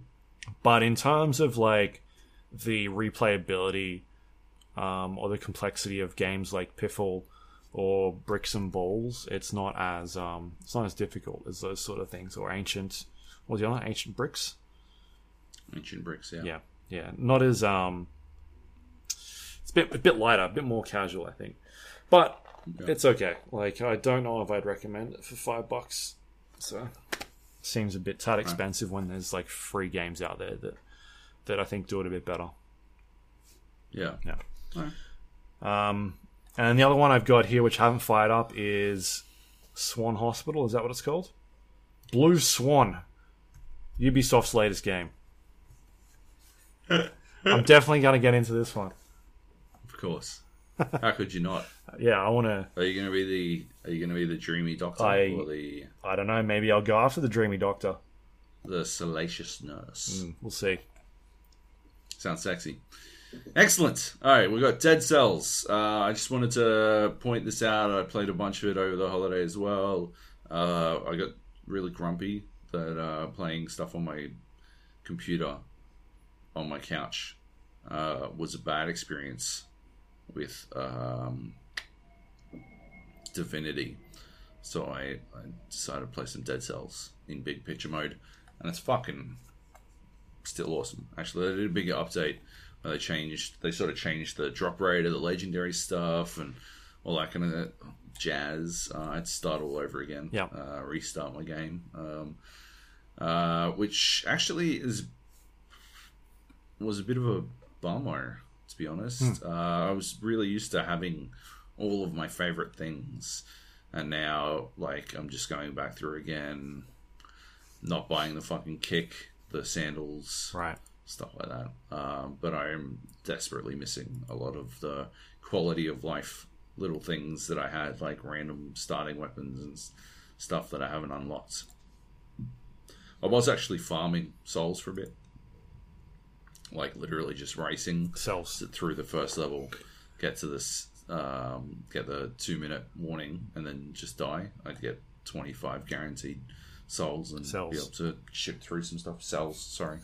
Uh, yeah, uh, that was a, I don't know, that was dumb, I think. I don't think it was the best experience. It sort of ruined it for me for a little bit, and then I started playing again. And yeah, um, starting over, I didn't find like the, the incomplete one or whatever his name is now, the Warden, the Watcher. I don't know.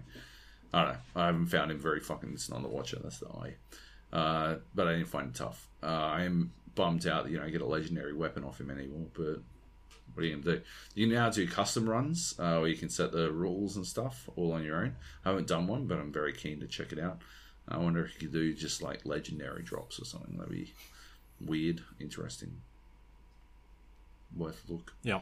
But yeah, uh, you can use that to sort of like race your friends and like compete against one another and stuff, which is cool. Hmm. Anyway, I saw that's Dead all- Cells on a lot of Game of the Year lists. Um, Yeah, but we were on point and had it in our 2017 list. So we're too fucking good at this shit. Yeah. We're we're streets ahead. Hmm. Yep. All right, Super Meat Boy. uh, Super Meat Boy was free on the new Epic Games Store, which uh, released at the end of last year, which we talked about. Um, yep. Yeah, they've been kind of giving away some free games, and Super Meat Boy was one of them. I downloaded it, installed it, and I think later on some Gap people were mentioning it, like it had come out and recommended it as well. Um, but I'd already grabbed it by that stage, so um, I sat down and played one sitting, and I think I got through about eighty percent of the game, um, eighty percent of the the normal playthrough.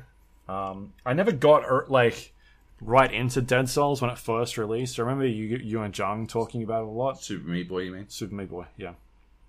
Yep. Um, and I don't know, like I I remember playing that first world, and I just didn't grab me.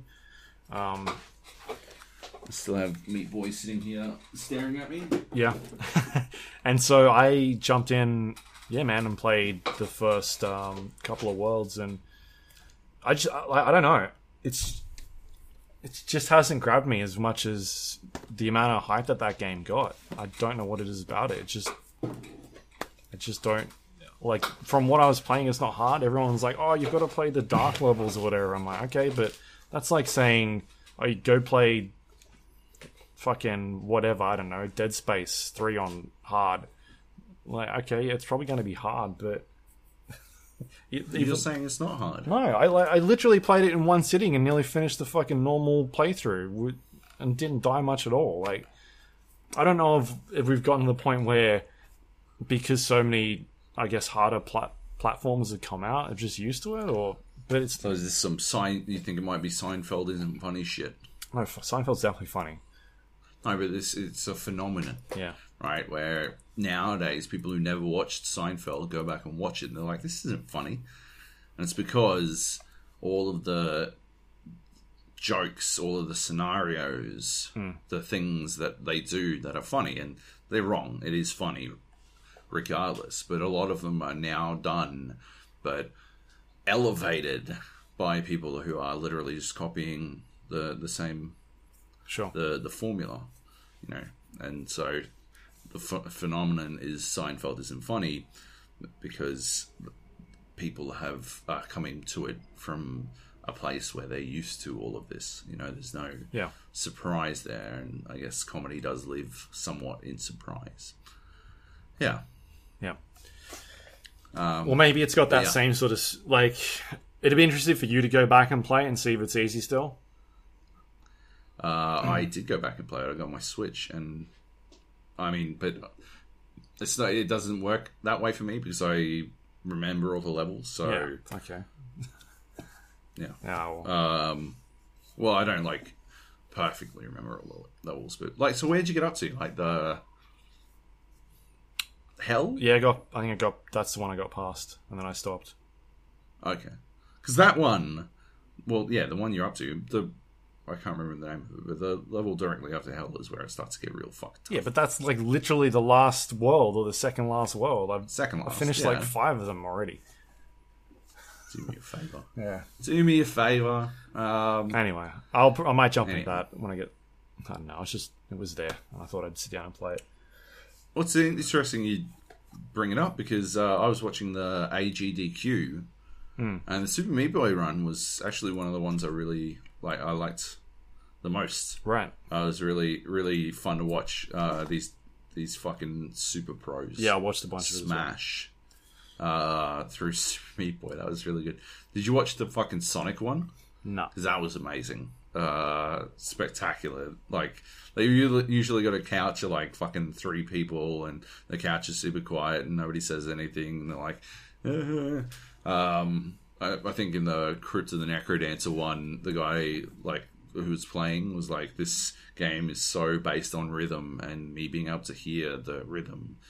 Uh, and like go off audio cues that I need to insist that uh, you limit your applause to a single clap. And uh, so yeah, yeah, like everyone was doing it. Everyone was doing this one clap, but uh, other than that, like yeah, it was uh, extremely sedated. The Sonic the Hedgehog one, on the other hand, I think the couch had like fucking forty motherfuckers on it, and it was the rowdiest shit I've ever seen in my life. More Uh, rowdier than a was fantastic. MDU podcast, The Gap. No, okay, second rowdiest shit I've ever seen in my life. um, yeah, it was. That was really good to watch. But Super Meat Boy was a good one to watch as well. Just I don't know, watching an expert fucking nail every single level without even seeming without even thinking. And some of the ways that they were doing them, like destroyed me because getting like A plus on a lot of those levels, and they're like, oh yeah, this to beat par on this level, uh, it the par is 30 seconds long. If you do this and this, you can beat it in four seconds. I'm like, oh my fucking god. How did I miss this?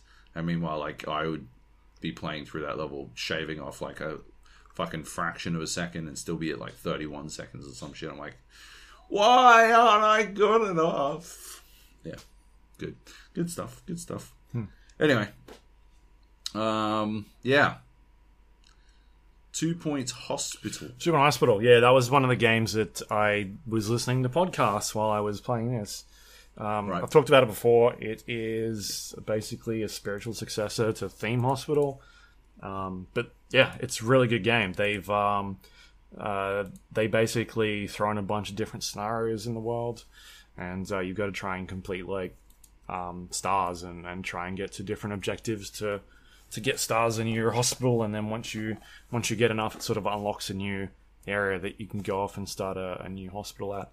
Um, so yeah, I, I basically got to the end of this, and um, I think I said this last time. I think it's a really good game. They uh, they probably could do with some more ways of sort of changing things up a little bit.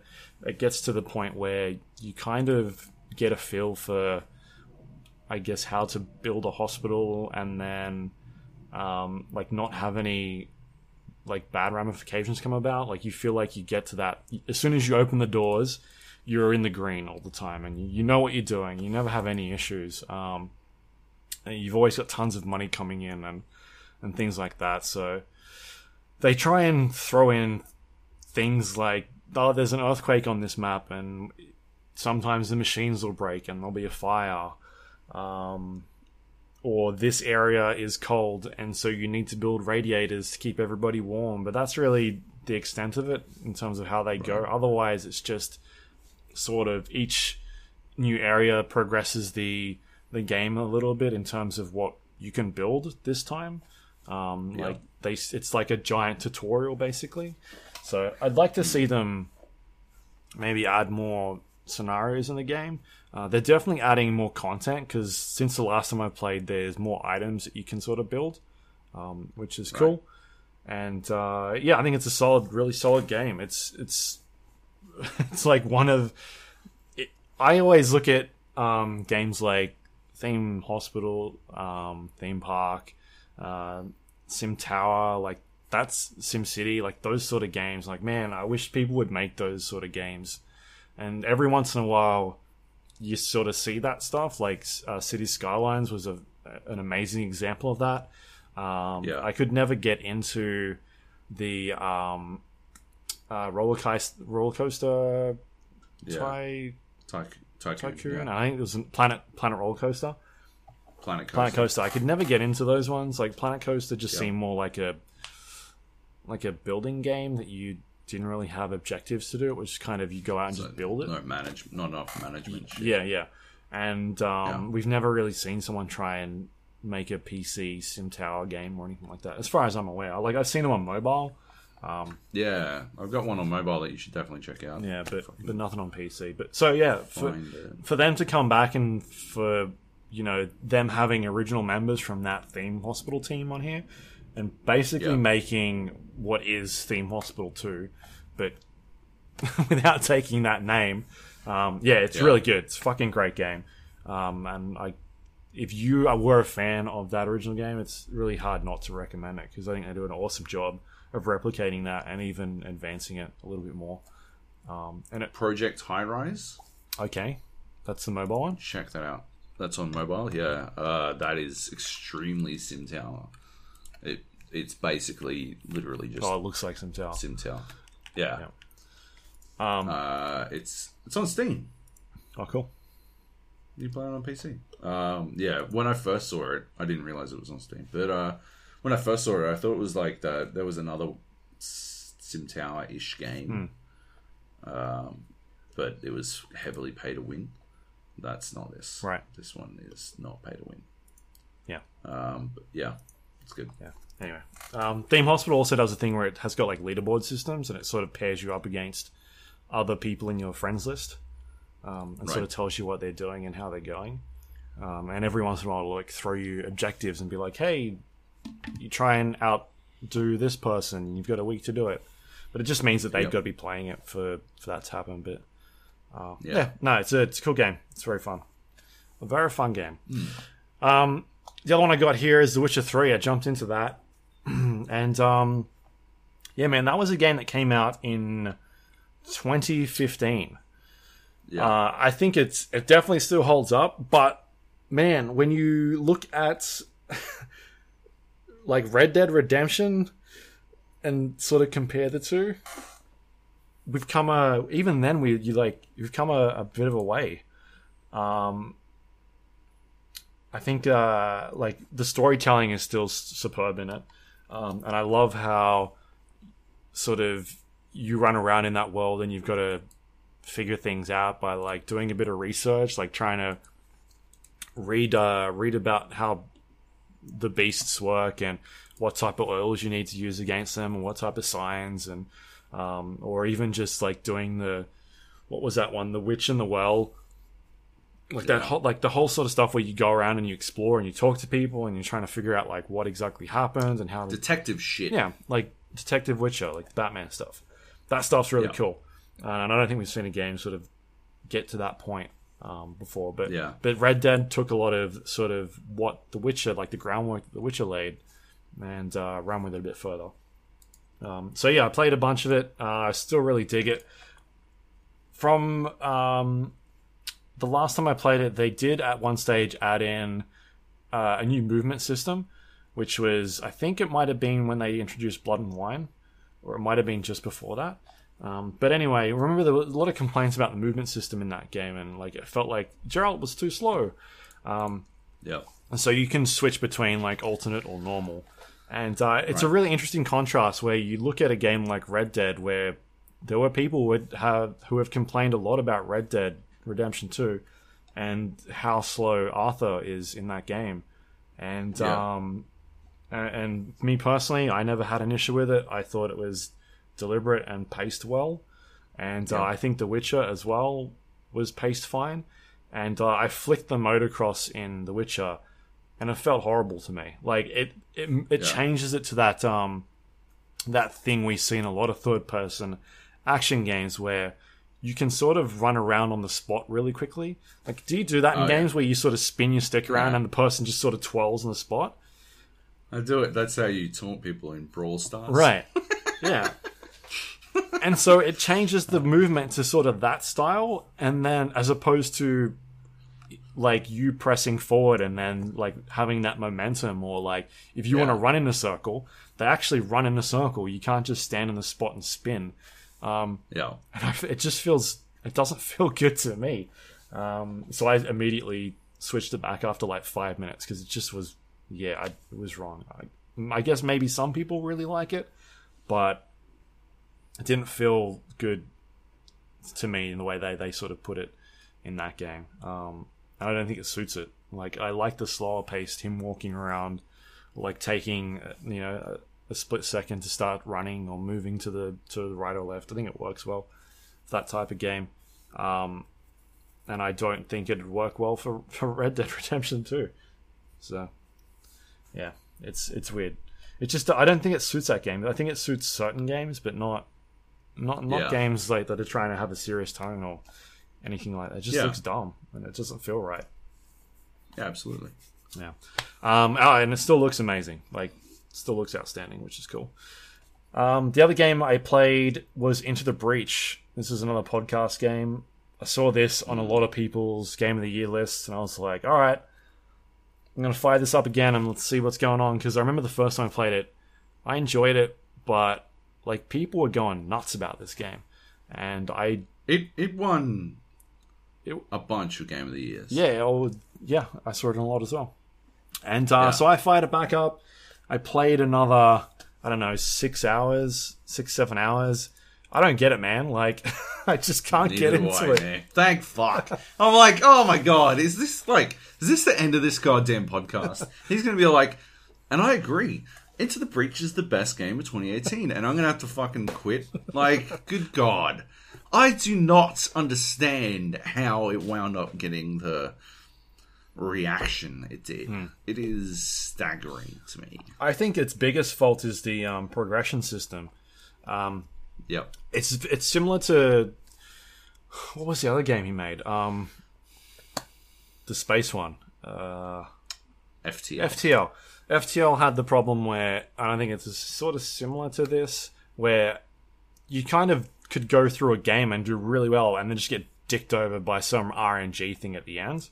Um, this game, sort of similar to that, it's got these like puzzle elements in there, but like the progression just doesn't feel any good. All you're doing is unlocking achievements to get new squads, and then you go through um, these areas and you get uh, cores to upgrade, you know, these mechs, and then that gives you more abilities to use and whatnot. It just feels super grindy, and like Yep. you can go through, you know, an hour or two of worth of playing and just feel like you've made zero progress because ah, I didn't do that achievement or.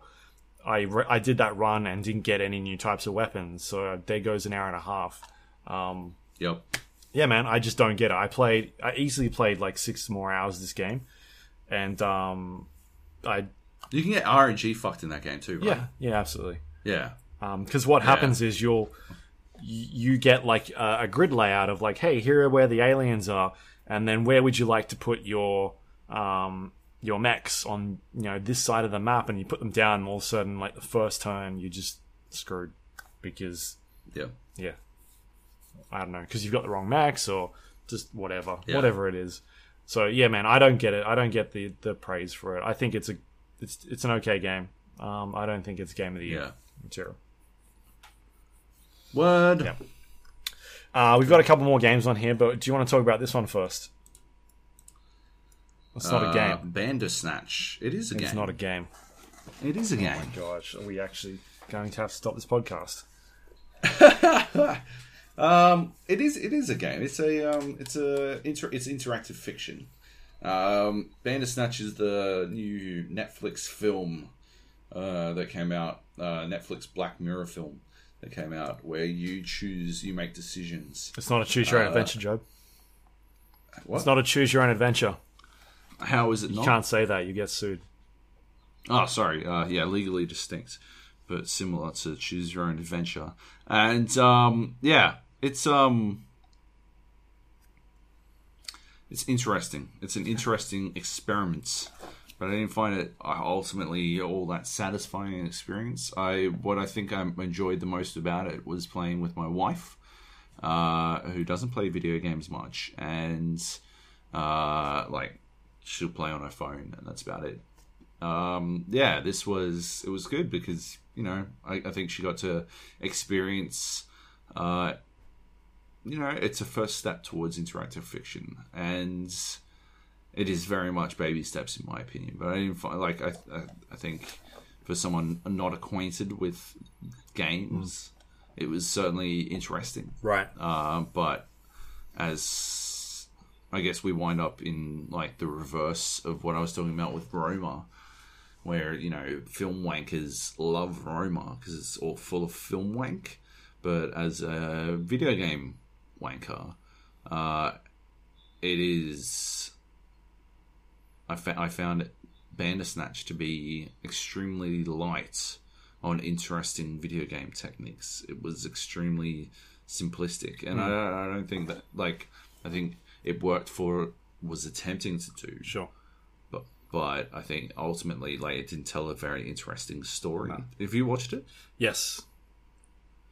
I don't think it told a very interesting story at the end of the day. No. Like it was, it was a very meta. Like the most interesting things were, were when it was being meta, uh, when it was breaking the fourth wall. And I, in my opinion, if that is the only avenue to interesting, then you haven't succeeded in creating something that's interesting because reflecting on yourself I don't think is the uh, and and otherwise telling a dull story. I don't think is a great plan. I don't think it leads to interesting or good narrative. Yeah. Uh, yeah, so I, I wasn't a huge fan, to be honest. Um, which I guess I found like I, I didn't find it disappointing. Like I said, I, I am glad I did it, and I'm glad it exists, and I'm glad I played it with my wife. Uh, I basically let her make all the decisions. Hmm. Uh, And you held the remote. Only, yeah, only jumping in very occasionally uh, if I knew that we were going to. Because my problem was that I was able to see where the paths were going to go pretty quickly. Um, you can tell. I think. I don't think it is. It's, it's signposted in a narrative sense um, where things will wind up. And so, if she was going to make a decision that I felt was going to lead us to a a page that we'd already gone to, I'd jump in and be like, maybe we should try this one instead. Uh, and we would, and we'd see what would happen. And invariably, we'd go back and test to see if I'd made any, like, made the wrong choice, but generally didn't. Yeah. Um, yeah, It's um I don't know. yeah, I feel like it, it started off pretty strong. Um but then it like the payoff just does it's not there. It feels like most of the interesting decisions that you can make in that game end up leading you to a dead end. Yeah, Um yeah, I thought the implementation of how to choose like make a choice was done well. yeah, Um, because I was going into it, I was interested to see sort of how they would do that, and I, I thought it worked well. Um, But yeah, having come from the last couple of years of playing um, story-driven games like that, it's definitely better on a video game medium. Um, it- perfect examples being like you know, um, not not necessarily some of the David Cage stuff, but I I feel like some of that stuff was done a lot better than what it was here. Um, but Until but Dawn. until dawn, yeah. So until dawn, I think is a is a great example of how to do, um, you know, a video game or, or even just like a choose your own adventure story, interactive fiction, because that yeah, is, is basically a film, and like it's even ripping off films. yeah. You it does it so well. So yeah, a bit Yep. disappointing because I I'm a big fan of of his series, like the the Black Mirror stuff. Um, you know, back too. when it was on the BBC, and um, it just feels like this is pretty pretty disappointing. It didn't like it didn't have that feel about it. This just seemed like Charlie being like, "Well, I used to be a video game writer or a video game Yeah. reviewer, and I know how to do that stuff. So let's make let's sort of combine those two worlds." And uh, I think it's an interesting experiment, but ultimately, the story that it ends up telling is not as interesting as the the concept. Yeah. Yeah. All right, should we move on? Let's do it. Thief Simulator. Um, I'm guessing you've played this because I saw it on there twice, unless I wrote it twice. Uh, I have played this. Yeah, so have I. I'd- All right, I played it. I talked about it before. Really? The break, I think. Yeah, didn't I? I don't know. I'm pretty sure. Yeah. Okay. But anyway, yes. This game is dumb as fuck. but strangely compelling, It's right? so good. it's so good, but it's so So dumb. dumb. It's so dumb. You like it's basically just sneaking about and shit. Yeah. Uh yeah. So you, The I you I was just going to explain it. You you basically start off in a like a small um, neck of a sort of a town with a couple of streets. Uh, there are houses all over the place, and you are a thief who has to try and make money. And you basically steal people's stuff, and you're given um, sometimes objectives or tasks to go and do. And uh, you can only carry a certain amount of items, so you need to make sure that you get expensive stuff and uh, people have security systems, or maybe they'll be home. Uh, you've got to sort of stake out places and, and get an idea for how how long people are home. Like what times of the day do they disappear and go to work, or or are they out of the house? Um, are windows locked, or are certain certain windows open? Can you sneak into you know? Can you break down doors? Or yeah, it's like there's so many different ways to approach houses and to, to Yeah. get in there and do all this stupid stuff. Um, Yeah. yeah, I played a lot of this. it's such a dumb game, but I played so, so much. Um, it's so rigid in the way it works as well. Like everything is, is so So gamey. yeah. Um, you like need a level two lockpick to unlock this door or some shit, and um, yeah, it sort of like very slowly breadcrumbs you through all that kind of stuff. Yeah. and, um, It's like a story that sort of progresses you through the different items that you can unlock. And hey, you can go to Thief Bay and sell all this stuff on here. And oh this person's God. looking for a painting. It's this particular painting in go this on these house. forums to find out like you can pay for details about a house or some Yeah, shit. like this is the lock code to get into the house. Will they leave the oh back window God. open on the second floor? yeah. Yeah. Or they're not need home at this shoes so you can climb up a trellis. Uh, no, it was gloves. I think gloves so you can climb a fucking trellis or some shit. Yeah. And- Oh, but the Yeah, such sorta- like it's such a video game, but I found myself so like having so much fun running around being a dickhead. Like I was just, I think my car is just full of no, my locker at my my place is full of fucking all these paintings because I, I just anytime I see a painting, I just steal it. Like yeah, fucking let's go. And you got to carry it two hands back to your fucking car, Yeah. and then shove it in, and then you go back into the house to steal whatever the fuck you're supposed to be getting.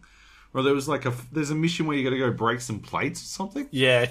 yeah. Oh my god! There's missions where you have to go break people's stuff or like steal their cars. go teach them a lesson and break their plates. And you're like, Okay, fair enough. yeah, okay. okay. I like just Oh, but like you got to do it without being seen. Like, who's that into? What is a ghost breaking the fucking plates? Like, what? Why? Why is it like this? yeah, you come back. Who thought this plates? up? Fucking hell! Or like break a window on the second floor. Why not just throw a brick through it? Why do I have to break into the house to do it? yeah, I like moving like driving my car like onto their lawn and just leaving it there or something like that. Because Yep. if you leave it on the Although you- footpath, people get upset because there's people like patrolling the area, like not patrolling, just sort of walking around. They're patrolling. they're they're They're definitely Oh no, they are patrolling, but they're they're walking around the the town or whatever. yeah. Um, there's just like There's a, a couple of times I've been like in a house, like carrying a television past a window, and somehow someone's seen me through the fucking the tiny sliver where they're able to see anything. Yeah. and, like call the cops and like, great. Yeah. Well, I'm not reloading, so fucking let's go. um, Just fucking book it out of there. the moment for me where I was like, oh, this game is on like another level.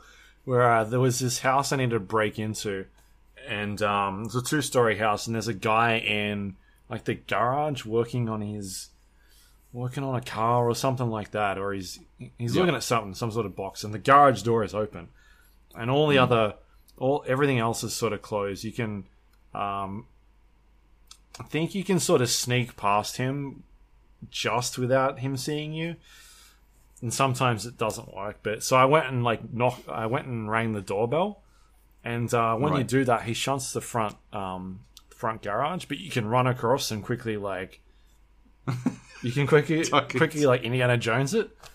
And so he opens the front door, and then you're already in his house, and you're in there, and you start running around. Oh, I thought that was amazing. I was like, I didn't like it.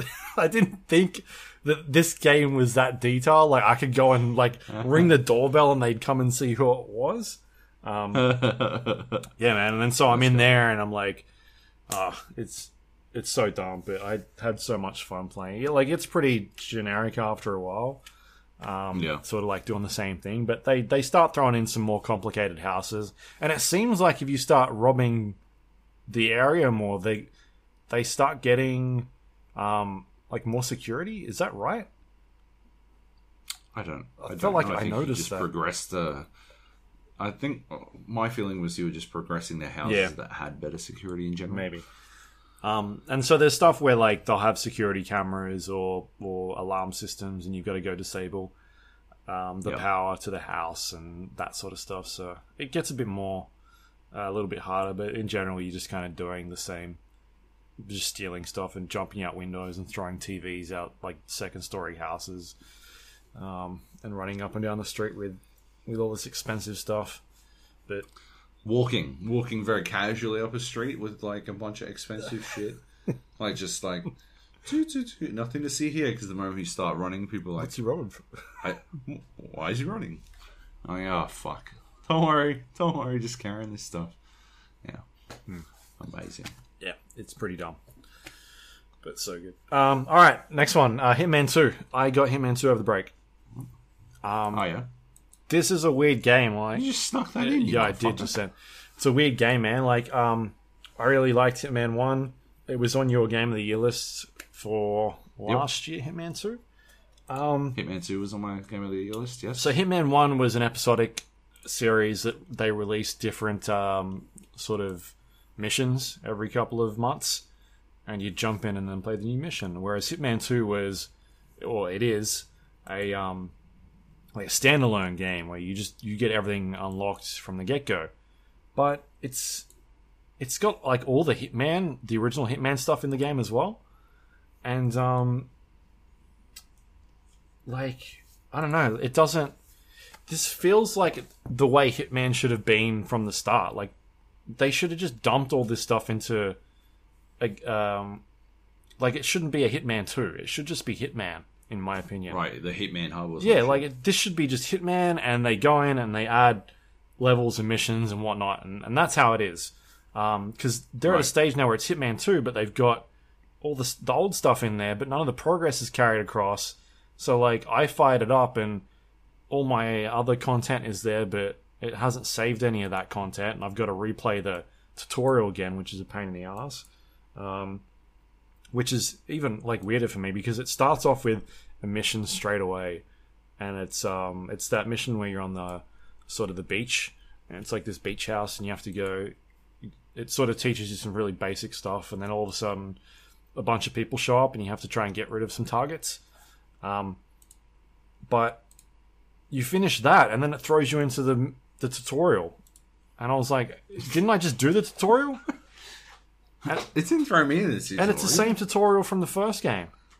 It is literally the tutorial from the first game. And you yes. do it- Didn't put me in it. You have to do it like three times, and then it throws you into the next tutorial, and it's the same tutorial from the first game again. And you're like, "Oh my, I just I've done this." You just skip the fucking tutorial. You can't. I couldn't skip it. It wouldn't let me. I couldn't. You absolutely can. It never put me into them. No, don't know. Um. Fucking hell. Anyway, so I finally get to the main game and I start playing it. Yeah, it's really good. The uh, the missions are the missions are are uh, sorry, the maps are enormous, and it's it's that thing of like here is this giant sandbox, and now figure out the way that you want to finish it, like the way that you want to do it. The first one is the um, is it the racing? It's the uh, the racing track. Yeah, yeah, Yeah. yeah.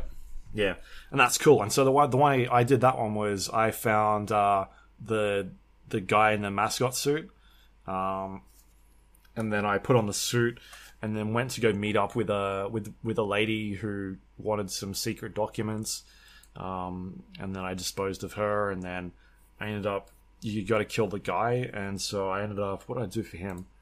Um, he was sort of roaming upstairs, I guess, after the race had finished.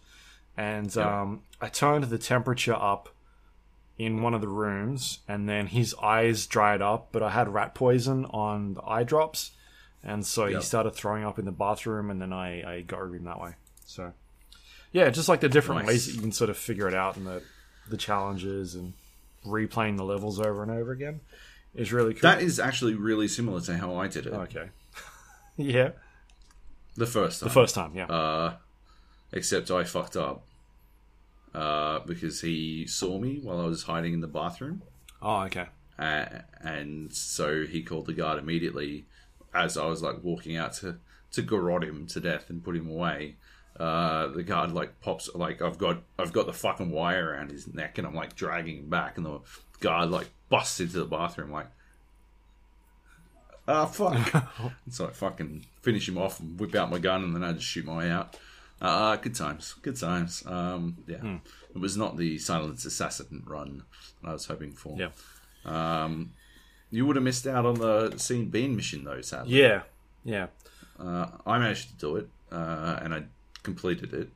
Those are fucking tough, man. You only get one shot at it, and yeah, uh, it's so hard. I feel like you don't get to enjoy the experience when you're doing it because you're so fucking panicky about anything going wrong the whole time. Like you sort of you get an idea of what could happen. So you can't save it. Uh, no, I don't. I didn't even try. It says you only get one shot, so I never even bothered to attempt that. Excellent. Anyway, maybe you can. Right. Uh, but yeah, you don't. I, I just feel like you don't get a chance to savor it. So I'm like, I'm always like fucking. "Uh, how is this gonna fuck up? But I managed to do it. I shoved his face into a fucking pen. Right. It was very cool. Yeah. Yeah. Um. So yeah, like the the going back and sort of unlocking different areas and um being able to complete it different ways, like finding the different the story missions that are sort of hidden throughout those levels are, are, are cool. Um, I kind of wish the progression system was better. Like I don't really understand what I'm doing by progressing in mastery. It seems Yeah. like it's unlocking things for me, but I don't know like what exactly I'm unlocking and when. Uh, and then it's mostly just replayability that you're unlocking, really. yeah, uh, like opportunities to try different like start points or starting equipment and stuff like that, yeah, uh, which I, I think is a it's good. I, I like it, uh, but it isn't exactly compelling progression in my opinion. no, Uh, it's it, like I feel like you don't play the game to for progression. You play it mostly just to do the maps when you feel like experimenting. You know, there isn't you're not unlocking anything of any real import. sure, Um, there are like it's definitely beneficial um, if you're going for like if you want to do the perfect run, uh, especially on Miami, starting from the starting like the g- generic starting location on Miami and doing the perfect run is so fucking tough because the timing of it is so difficult that it like even if you just unlock the second starting position at the fountain, I think uh, you're it's, it's you're already in such a better fucking position than trying to walk through that fucking initial gate and getting frisked and frisked and whatever. Like, yeah, yeah, it's just difficult. So yeah, basically you just unlock different opportunities, different ways to do things. You get to explore map more of the map, but I don't think it is a compelling progression. yeah, yeah. Not in the not in the sense that we've come to to understand progression anyway. Right. And I, I, I don't know if the um like I from what I understand the only sort of gameplay mechanics that have been changed is the the people can see you in mirrors now. Um that yeah, like I'd like to see them expanded a bit more. That just this just seems like a um it, it seems like it could have just been an add-on to the first game. Like they, they could have just made Right. the like you said the Hitman hub and had all the different missions they put in there and just keep sort of adding stuff to it. Um, Yeah. as opposed to what they've done in reverse is they've made the Hitman 2 hub and then grabbed all the old stuff and then chucked it in here and then not carry any of the progress across. Um, I think this is a good point here now. Like, don't make a Hitman 3 if, unless you're to add new mechanics in there or something, but like, just keep adding this stuff into, like, adding missions into this. Um, it would be an awesome idea. Um, Yeah. I don't see why this needs to be a two year cycle or, you know, because when did the last one come out? About two years back? Yeah, about that. Yeah. Um, yeah, just keep keep adding to it this way. I think it's a better idea. It's because it's a very good game. It's just I don't need to, I don't need one every two years that is not going to really change up the mechanics that much. Um, Yeah, that's fair. yeah, no, it's very it's still good. Like I dig Yeah. like trying to find the different ways that you can sort of progress through the level and um, you know the different puzzles it throws at you. Because at, at the end of the day, it's a fucking puzzle game. Yeah, absolutely. But it's an action puzzle game, and the puzzles are intricate, which is good. Yeah, yeah. Yeah. All right. Um, Battlefield Five. Played a lot of this over the Christmas break as well. Fucking tons. Heaps. But I don't think we have anything particularly new to say, considering we spent how long was it? Like an hour and a half talking about exclusively Battlefield 5 in our nine and a half hour long podcast. So, uh, Yeah. Um, so they added uh, the new patch in yesterday. Um, Yep. I played a little bit of it, and I'm not a fan of what they've changed so far. They've um, a lot of balance changes, um, a lot of bug fixes. Sorry, a lot of bug fixes. Um, the uh, the main assault, sorry, the second assault gun that I used got nerfed, and this is the second time they've nerfed it. Um, and they've nerfed a bunch of other guns. Like I just again, I don't like it when they're nerfing guns. Like to me, the game feels good, um, and for them to make game the guns feel worse is not the right way to go about it, in my opinion. yeah. Because at the end of the day, I'm not gonna like, all right, well, I'm not gonna use that gun anymore. So now the gun that I thought felt good, and all these other guns feel like shit. Like, why am I playing this game then if it doesn't shoot like it doesn't feel like a good shooter anymore? Yeah. It's it's dumb. Um, so they uh, yeah they nerfed a bunch of the assault rifles. They buffed some SMGs. They've made some changes to the machine guns. Um, in terms of the like, I think putting the bipod down they made a little bit better, and they've buffed like proning and crouching, so the recoil is a bit better. Um, made a couple changes to maps and sort of the way they work. But uh, the big one they're still working with is the time to death slash time to kill stuff, and trying to.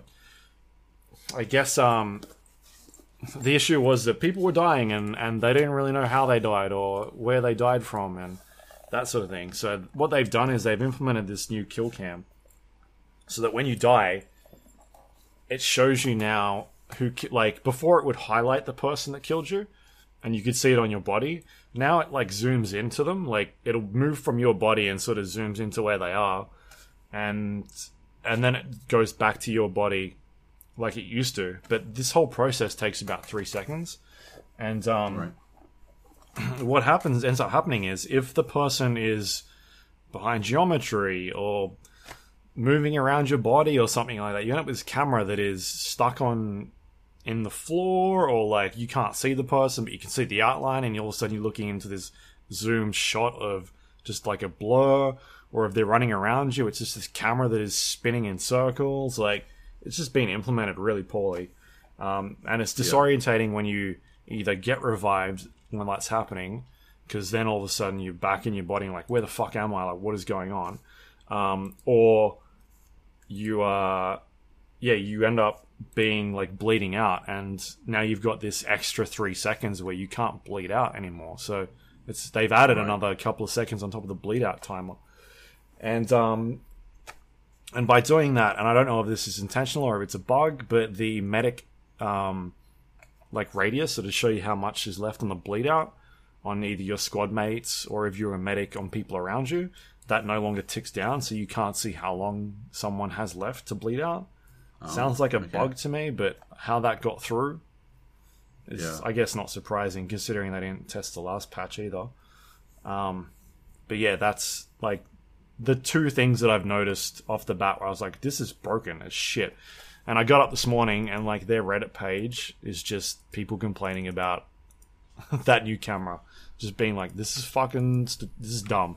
Like, why is, did anyone test this? It's completely, completely broken. Um, and also the, uh, the medic stuff is stupid. So, yeah, man, I, um, I wouldn't be surprised if they either they either remove that or revert the patch again. So we'll see what happens. I guess it depends on how long it takes to for them to fix it. Because the last time they rolled out a patch, they ended up rolling it back within 24 hours, which was um Yeah, okay. which was the last one they put out because Yeah, that's true. Yeah. time to death stuff. So yeah. we'll see. I don't know, man. Like. There's people asking them to put up like a test server or something so they can test this stuff because clearly whatever's happening internally is not. They had a CTE for BF1, BF4. Like, uh, Yeah, it's not working maybe the maybe they need to send it to Dice LA already so they can like Dice LA can start doing their. They they're the ones who fucking nailed the post release stuff for both BF1 and BF4. They're the ones who made those two games. Yeah. the best versions of themselves. So maybe it's time to send it Send it over to LA. Well, the top post on Reddit at the moment is was submitted seven hours ago, and it's got about two and a half thousand hits on it. Right. And it's um it's a combination of hey, like here is how you do a damage bleed out screen, and it's it's Oh, a it's a it's basically a collaboration of three different suggestions that people have suggested over like the last month that I've I've actually seen these before.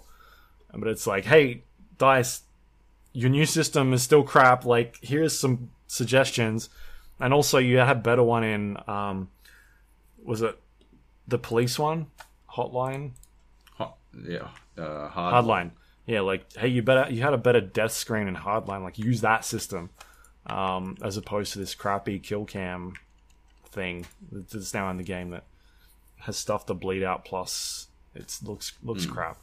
So I don't know. It seems like the community is not happy once again with this update, which sucks. Yeah.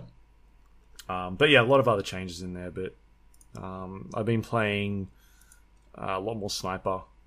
Um, I think I'm at like level 19, about to finish with sniper, which has been good. And they uh, they nerfed and nerfed some of the sniper. Sorry, they nerfed the glint on the sniper rifles now, um, so they're not as flashlighty on some of them, which is good. Um, but yeah, no, it's still like it's still a good game. They've just got whatever they're doing with their patch like um system is not working. They need to sort something out. Yeah. Not enough testing. Yeah. Yeah. Uh, and they put some new modes in, I think, as well. Um, like a, a quick rush mode, um, and Oh, also right, like a, a a very small conquest mode where it's like two teams against two. Um, I don't okay. know. It still like seems to be splitting the community even more when they keep adding these these extra modes in the game that I don't think anybody's playing anyway. Um, all right, should we move on? Um, what's the last one? Metro Exodus. I can talk about this. Uh, Q1 is going to be busy. Yeah. It is. Um, it's. I mean, it's been slowly getting busier and busier each year, but it feels like this one is again ramping up. Um, we had a lot of games pull out at the end of last year, trying to get away from Red Dead, and um, yeah, they've decided Q1 is the best place to to jump in. Yep. It's an interesting choice. Seeing, uh, trying to get away from Red Dead means they're now clashing with 400 billion other games. But does Metro have a chance? Yeah, so Metro was February 15th, which was at the, at one stage, I think there were three or four games coming out that date. Right. Um, I'm not sure how many are coming out anymore on that date. Are still coming out then? Yeah, I know a bunch of them did move, but I think Metro has held its ground. Um, Sure. Metro is a is the third game, I believe. Yeah. in the series? Metro 2033, Metro Last Light, Metro Yep, Exodus. and it's a series based off a, a, a novel, um, which the original game was like heavily inspired by first-person story-driven games like Half-Life. Um, very like slow-paced, atmospheric um, types of games. Um, Yep. in particular, Metro 20, 2033 did a unique thing where the bullets in the game were also your ammo. Sorry, the the bullets in Your currency. yeah the bullets in your ammo in the game were also the currency that you use to buy other items within the, within the world. And so it was Yeah. this thing of like, do I shoot my money? Like literally, am I shooting my money into this thing? Is it worth it, or can I deal Yeah. with it some other way? Um, I don't think Yeah. Metro is. I enjoyed Metro quite a lot. I think um, was it you that had the bug where you couldn't take your gas mask off? Was that someone else? Um, not in 2033. okay. I don't remember it in Last Light, but I don't. I sort of blanked Last Light. I didn't enjoy Last Light very much, so I've sort of forgotten Yeah. that one. But yeah, I, I enjoyed Uh, 2033. I, was, I thought it was fine. I thought it was really good. Yeah, yeah. I thought 2033 was awesome. Uh, yeah, didn't like Last Light so much. Yeah. Um, and so Hmm. Metro Exodus is the um, yeah third installment from them. It is expanding things out a little bit more. The last couple of games have been um, sort of linear, um, throwing you through these missions, very like old school type game design. Whereas Exodus is putting you into these hub worlds or these hub areas and you're going around and completing missions and side tasks and exploring the environment more. So it's a little bit more open. It's not entirely one giant open world. You are um, you're basically going from place to place in this train. Um, Yep. and each time you progress the next area, you're sort of given a map and you look around and you can go out and explore everything. So, yeah, they're trying to update it a little bit since the last time that one of these games came out. Um, it's still highly focused on sort of survival mechanics. You're going around looking um, for scrap in the world. You use the scrap to build um, build items, craft items, upgrade your weapons to um, to have better stats. You'll be doing things like changing stocks on them, uh, changing reflexes, reflex sights, um, modifying them so they do more damage. So there's things like that that you can go out and do. Um, Yep. you can craft uh, bandages. You can craft uh, gas mask um, cartridges because there are some areas in the game where you'll get into and you need to put a, a gas mask on because this is set in a post-apocalyptic world where uh, nuclear war has happened, and some places have radiation and and whatnot. So you've got to keep those gas mask cartridges on hand. Um, so you get to some places and it's like, oh, I need to put my gas mask on, and uh, you go down and into these areas, and they'll be usually inhabited by pretty fearsome creatures, and and uh, you'll have to try and take them out. So the uh, the demo that I saw were three different chapters in the game. The first one was the Volga, which um, people would have seen at E3. It was it's like the area, it's a snow area. Um, in this particular mission, we're playing as the protagonist from the last couple of games still, um, and they are going out and sort of exploring the world, and um, you end up in a uh, like a rowboat and coming across this sort of culty church people um, that don't have the best of in- intentions, and you're sort of dealing with them and, and stealthing around the environment if you want, or just shooting them.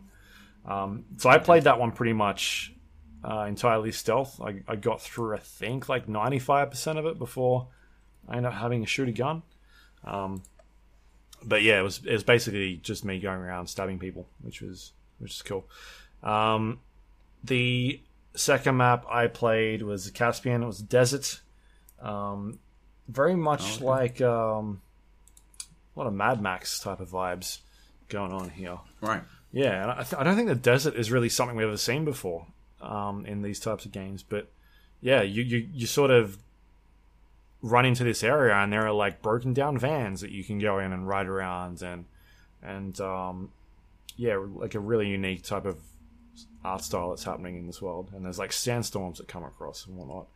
Um, so yeah, that was the second area that I did, and I believe that was uh, an area that w- people would have seen at Gamescom. And the third area that I saw um, was like a forest region, and um, so I, I run in run into like a some radioactive bears and whatnot, like mutated bears that looked um, quite Really scary. quite scary. Yeah, I I uh, Awesome. was not able to kill the bear. It's it was quite powerful, but yeah, super like focused on stealth elements like a lot. It seems like they've they've still got that mechanic in there where you've got your bracer on your arm and you can see whether or not you're in um, you're hidden or you're in light, and so that's quite yeah. handy. Um, uh, when it, when you're going around the environment trying to sneak up on people, um, the bracer can be upgraded, so you can put like a compass on that shows you which area you want to go to for your next objective. Um, it shows you like how much time is left on your uh, air cartridges for your gas mask. Um, it shows you how much battery is left in your in your um, uh, on your arm as well. So you've got this device that you can use that sort of charges up the battery, which allows you to use like your flashlight to see in dark areas. It's same same mechanics as the first two games. Um, Yeah. so they're trying to basically, I guess, have these open world areas while still having that traditional storytelling stuff. Like there are main paths that you can go into, and that will sort of funnel you down into specific areas. But there's also side content where you can go and explore um, and scavenge different items and and look for um, new tools that you can kind of use. I didn't really get a chance to go and see any of that side content, mainly because I was trying to focus on the main storyline stuff that I was seeing. Um, I don't want to go too specific into the story stuff because I'll spoil it. Spoilers. Yeah. Um, but yeah, it's a it's a very pretty game. I played it on Xbox, Xbox One X. Yeah. Looks really good. Yep. Um, seemed to run fine. Didn't have any frame rate issues as far as I was aware. Like no no significant frame drops. Um, yeah, so it looks really really good. So I'm interested to see kind of what it looks like on PC, especially with um, with uh, ray tracing on yeah. new RTX cards. And um, what else they got? Uh, the back. The, yeah, I guess the only thing I'm kind of concerned about is the crafting system, and um, Yeah. whether or not this sort of stuff will hold up with with sort of managing your ammo and your resources because Yeah. I feel like that kind of make or breaks the game if you get to the point where you're run like you're constantly running out of ammo then is that fun anymore um, and there's a fine sort of line or a fine balance between making it feel like a survival game and making it feel like you've just got enough ammo to get around as opposed to just constantly being like, well, I've got no ammo. I've got to stab everything in the, the head. Yeah. And um, the thing about that is also you you can craft stuff in the game, but you can't craft ammo um, from your backpack. You need to go to like a workbench, and the workbenches are Right. spread out throughout the environment, so you only come across them every once in a while. So if you run out of ammo mid mission, you're in a bit of Yeah. trouble. Um, Yeah. so I don't know. I don't know how that's going to play out.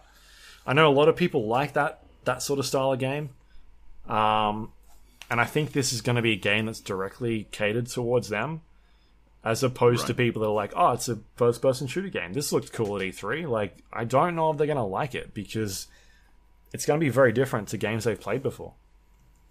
Yeah. Yeah.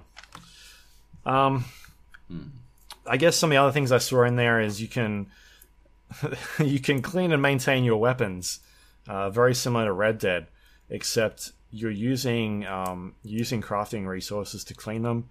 It affects weapon stats like accuracy, um, stability, things like that. So that's something you've got to manage.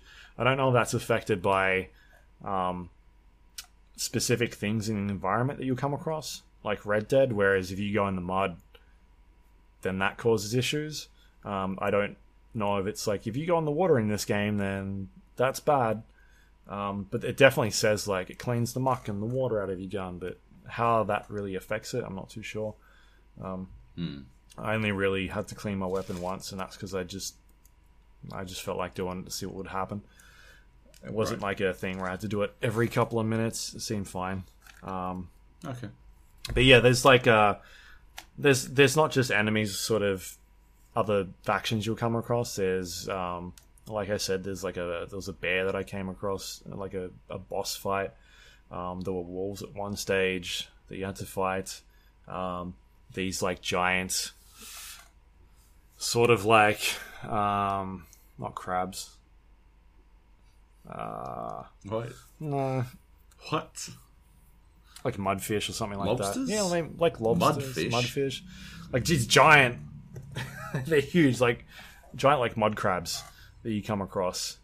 Um, at one stage, you had to fight, but yeah, there's like there's different things in the around the world that you're like, that's fucking creepy.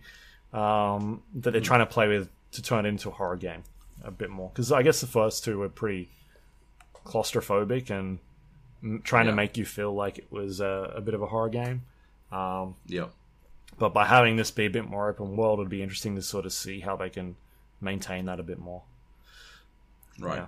So um, I don't know, man. Like I played three hours. I think people that liked those other games are probably gonna enjoy it. Um, again, like I wasn't a fan of two. Um, I think it detracted Yeah. too much from one. Like I enjoyed the Yeah, me too. aspect of the currency being ammo and that sort of thing.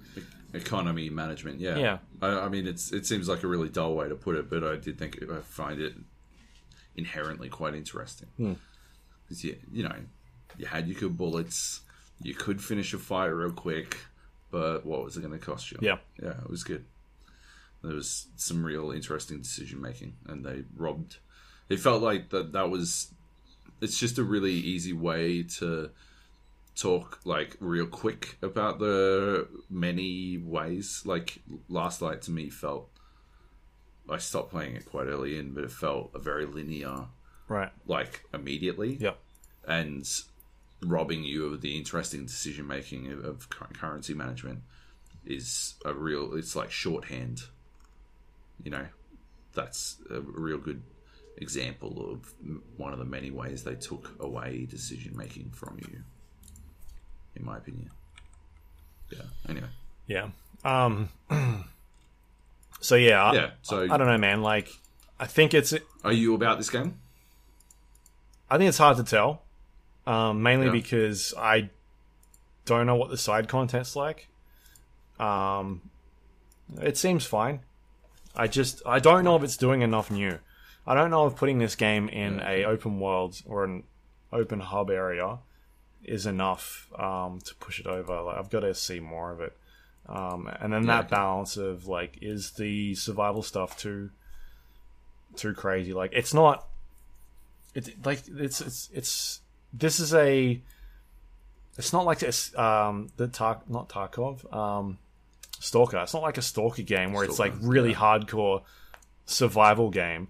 It's sort of in Yeah. between that and like a normal shooter. Like it's still got survival elements in there, but the people that want to play a first person casual shooter are probably not going to enjoy this as much because it's got those survival elements in there. And it's a slower paced game. You don't come across a lot of enemies um, at Yeah. all. But the ones you do come across, you're going to be using either stealth mechanics to try and save up on your ammo for when you really need them, or Hmm. you'll just waste all your ammo on on sort of stuff that cr- creatures that are really easy to kill. And so those Yeah. people aren't going to be happy with it. And then the guys that really like the hardcore survival games, it's not going to be as hardcore enough for them as you know those stalker games or like an RPG um, first person game. So it's in yeah, it's just in a weird spot. So I, I don't really know Yeah. how it's going to strike that balance. I you, I, I, like, I'm more interested now hearing you talk about it than I was before. Yeah. But I think the the bigger issue for me is you see some of the other sort of games that are coming out, like um, the the guys that made like Dying Light, the new one, and how interesting that looks of being like an open world game where That's you true. interact with the environment and it changes the things Yeah. around you and how it sort of affects the world. Hmm. And this just seems like like they're maybe a bit too late. Like they they got to the point where they're like, oh, we, we need to make an open world game because nobody makes linear shooters anymore. Like even Wolfenstein, right? Yeah. Um, it's got hub like a hub area in it. It had hub areas. You'd go to the the um the submarine and then you'd go out and do missions and they're a little bit bigger, but yeah, it's not um nobody does really linear shooters anymore. Um, and so it's good that they've moved up and are trying something different, but is that really all they're bringing to the table? Is there is there more that they can do? Um, it, it definitely feels like a stalker. Uh, sorry, not a stalker. It definitely feels like a Metro, Metro. game. Um, Yeah. But what else are they going to bring to it? Because that like the AI didn't see that seem that great when I was playing. Um, right.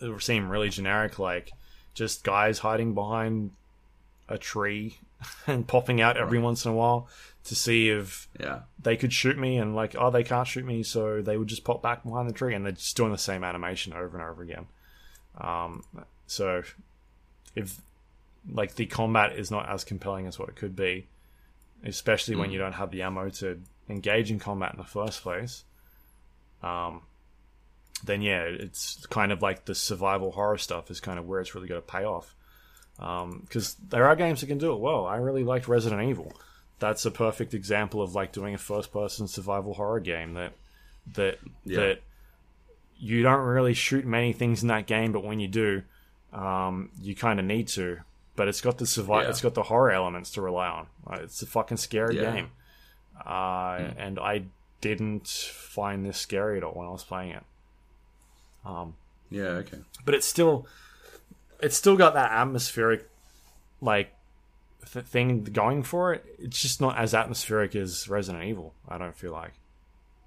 Yeah. Um, and I, I, for me, um, I think Resident Evil's sort of the bar, like the benchmark. What they did two years ago with that game. Um, I, I don't think Metro has ever been horror in the same way that Re- Resident Evil was horror. no, not not in that way, but they were they were definitely going for horror elements by having you in dark tunnels all the time and, and relying on But I, th- I think it was horror to amplify the survival. yeah Whereas Resident Evil is survival to amplify the Sure. horror. You know?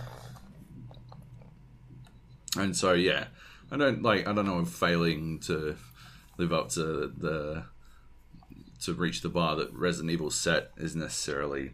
I think it might be a an unfair measure, maybe. yeah. You know.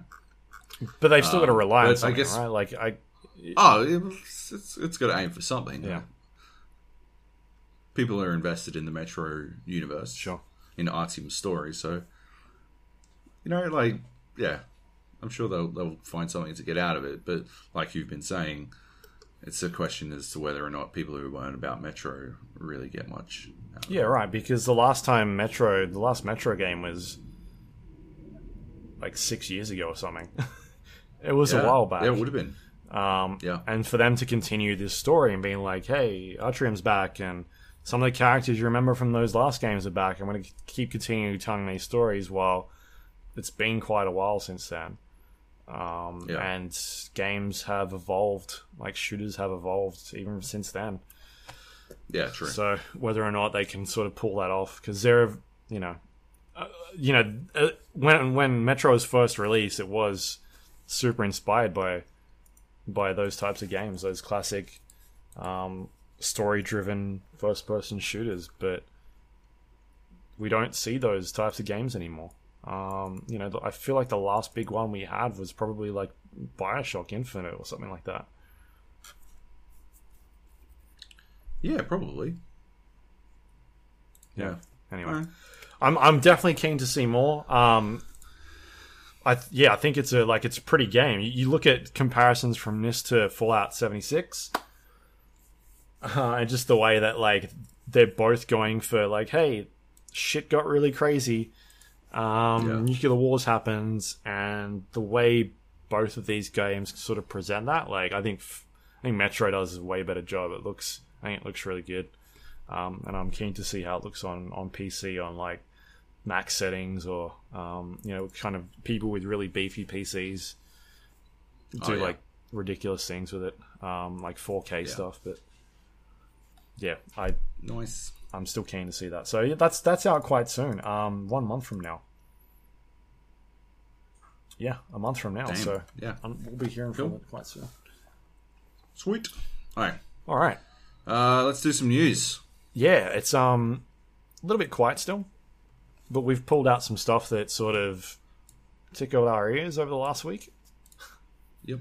What do we got here? You can talk about this one. You you found this one today. Open world Star Wars game cancelled by EA. Uh, this happened today, or and uh, I don't know if it's confirmed. Is it confirmed? Um, When I read it, it was rumored. it was rumored by And Kotaku, fucking- verified it by three three sources. fucking 17 hours have passed since we started this podcast. So, It's probably done. um, oh, it's been updated. Let's have a squiz. Since the publication of this article, let's not read this out all the way. Um, uh, projects codenamed Orca, very early in development. Uh, publisher didn't lay anyone off as part of this transition, but it does seem like yeah, it's definitely cancelled in favor of a smaller scale Star Wars project that's now aimed for much sooner in 2020. So this is the, like it's not cancelled. It would appear it's not cancelled. Uh, it is simply being reworked, which is the second time it's been reworked because this is the this was the game that was being made by Visceral that was the attached to that famous quote that people didn't want to play single player games anymore Yep. and they transitioned it into a, a more open world game. Uh, they were transitioning to a more open world type game.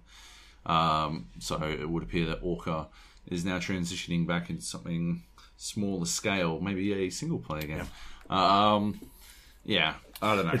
It's it's all a bit of a clusterfuck. Uh, everyone's going in on EA as they probably should because they've been messing with this fuck. Like they've had this fucking Star Wars uh, license for six years now, and we have very little to see from it. Uh, and people want Star Wars games. I mean, why the fuck wouldn't you? It's fucking sci-fi space magic. Of course, everyone wants fucking Star Wars games. Just fucking give us some goddamn Star Wars games. Fuck. Um, Tit- the the Titanfall Dev Respawn's game still seems like it's on track. Uh, I'm excited for it. I mean, it seems like EA doesn't have a big dice title, Frostbite title shooter coming out this year. So it might actually get the fucking the heft of EA before behind it, which is cool. Um, yeah, I, I don't know. Hopefully, we get a good Star Wars game. I have full faith that Respawn can put something out that's amazing. Uh, the only reason Titanfall fell over is because it was squished in between two giant games. So uh, two it EA sent out to die. One So, EA yeah, like yeah, and Call of Duty. Like now, it's just going to get to compete on its own merits.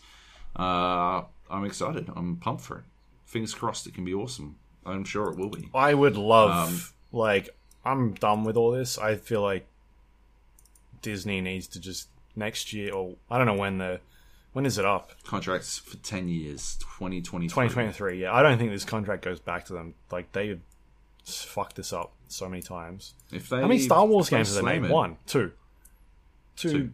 Yeah, bad Star Wars games they've made, and Yep. cancelled a bunch of them. um, Yeah. and this one, from the quote, says that uh, it looks like they they wanted a, a game out sooner than what was planned, so they've they scaled it back. Yeah, I don't know, man. I feel like someone else could do a better job with this stuff. It's Right. not EA because EA's Yeah. not. I mean, I yeah, talk about this. I mean, I think Battlefield's a fine game. I don't. I think they've been fucking around with all their games the last couple of years. They've never they haven't put out like a game that I'm like, that's really good. That's game of the year. Battlefield worthy." 5? No, what? I, I just You're said. nuts. Battlefield Five is the best battle, Battlefield in fucking Yeah. ages. But it's also. uh, we talked about this. They didn't do enough to change it. It just could have been a fucking update to Battlefield One. We never fucking talked about this. When the fuck did we talk about this? The the Game of the Year podcast, the nine and a half hour one that we did. Oh, I just fucking, I just ignored you when you started talking nonsense. Fucking me and Nate had the right of it. It was our fucking shooter of the year. It would have been the fucking. Oh yeah, that's why. Because you wouldn't agree with Blackout or Black Ops. Fucking get the fuck out of here. Battlefield Five was better than Black Nah, Ops. you're crazy. You know it was. Oh my god. Nuts. You're nuts. You're Christ. nuts. Get fucked. The destruction's Alright, not as good. next. I was reading that. Oh my lord. All right, moving on. Uh, Bungie and Activision parts ways. Bungie will now self-publish their games. Um, yeah. this one's interesting because a lot of um, lot of talk about whether or not this is due to Activision breaking up with Bungie or the other way around. Yeah. Because Destiny was always supposed to be this 10 year plan, Yeah. right? And we are nearing the end of the 10 year plan, right? Yep. Uh, maybe they're just like, well, we don't want to push, we don't want to put the full force of Activision's marketing behind A game that's not doing that. a well. game we feel is is not going to do that well. On the other hand, maybe Bungie are like, we don't want to have to counter to Activision's loony rules anymore, so let us the fuck out. It's it is hard to tell which way that is going, but yeah, uh, I don't know. I I honestly don't know. I don't think a self-published Destiny would be better than what they've been putting out. I don't think that Destiny uh, 3 would somehow be better than Destiny 2 at launch because nothing tells me that Destiny 2 learned any lessons from Destiny 1. So, yeah, I think it's risky. It's a big risk for, for Bungie. Um, yeah, I, I, it, it is an interesting one. Any thoughts? How do you how do you think it went down? Did Activision boot Bungie or verse, vice versa? I think, I, yeah, I think it was Activision. Yeah, right. I think um, Activision's looking at ways to to maybe get new IPs going or something.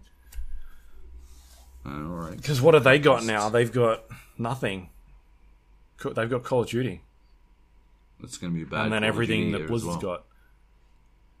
Yeah, and Blizzard's having a rough time of it as well. Yeah, I um, I don't know. Maybe we we start to see. But that dude, the new CFO, you got a hundred and fifty million dollar bonus, right? So Yeah, I'm sure they're doing I'm sure. well. Oh, they're definitely doing fine. they're doing okay. Um, so yeah, I think it'll be the next couple of years before we hear from whatever Bungie's doing next for Destiny Three. Um, but Yep. we'll, I guess we'll have to see how much that changes. What what that game ends up being, if they've now Yeah. self-publishing, maybe maybe a lot of the crap that was in there was because Activision, or maybe it just was just crap because it was crap. It's hard to tell. It is. Um, All right. moving on. Everyone is suing Fortnite. It's suing Epic for their dances. Uh, Alfonso Ribeiro started this off. Carlton uh, from Fresh Prince kicked this off, uh, suing because they used the Carlton dance. I believe uh, Turkleton from Scrubs. Uh, he is getting in on the action because they used his poison Yep. dance. Uh, the backpack kid is getting in because they used his floss, and now some little fu- uh, fucking dickhead's mum. Uh, uh, he's not a dickhead. His mum is a dickhead. Is suing because he submitted a dance for uh, get your dance in Fortnite competition. He submitted a dance. For He ain't winning that put it in claim. Well, she's not winning that claim. They own No. that dance. Um, that that one. That's how that one's stuff works. Lost cause. Yeah. um, but yeah, it is interesting. I think the uh the Turkleton one and the Alfonso Ribeiro one might actually have some fucking nuts to it because, like. Turk's dance is one for one like his performance. Like exactly. They basically mapped his performance from Scrubs. Uh and as we've seen, like recreations of people in or or of movements in um in video games are like the it's a pretty heavy situation, but courts usually weigh in favor of the people. Um, we've seen with sports games and celebrations and stuff like that. Like, uh, that's why the NCAA games went away because they couldn't handle like the licensing once they became pro. Uh, it was too big a legal hurdle to get around. yeah. stuff like that. Um, so yeah, I think I think the two celebrities, the two TV stars, actually have some legs to their suits. Uh, but obviously, I'm not a lawyer, so maybe I'm just talking out my ass. But I also think It's my it's gut dumb as shit. uh, yeah, It's dumb, man. Like Yeah. I, this isn't just affecting Fortnite anymore. Like there's been, uh, I think 2K is also being sued, right, for stuff in NBA 2K19. yeah. Same moves. And Forza Horizon three. Yeah. right. I, I don't know, man. I think it's Yeah. dumb. It's a fucking dance move. Get over it.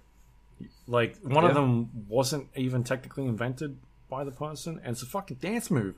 Oh my god, it's so Yeah, dumb. Fair enough.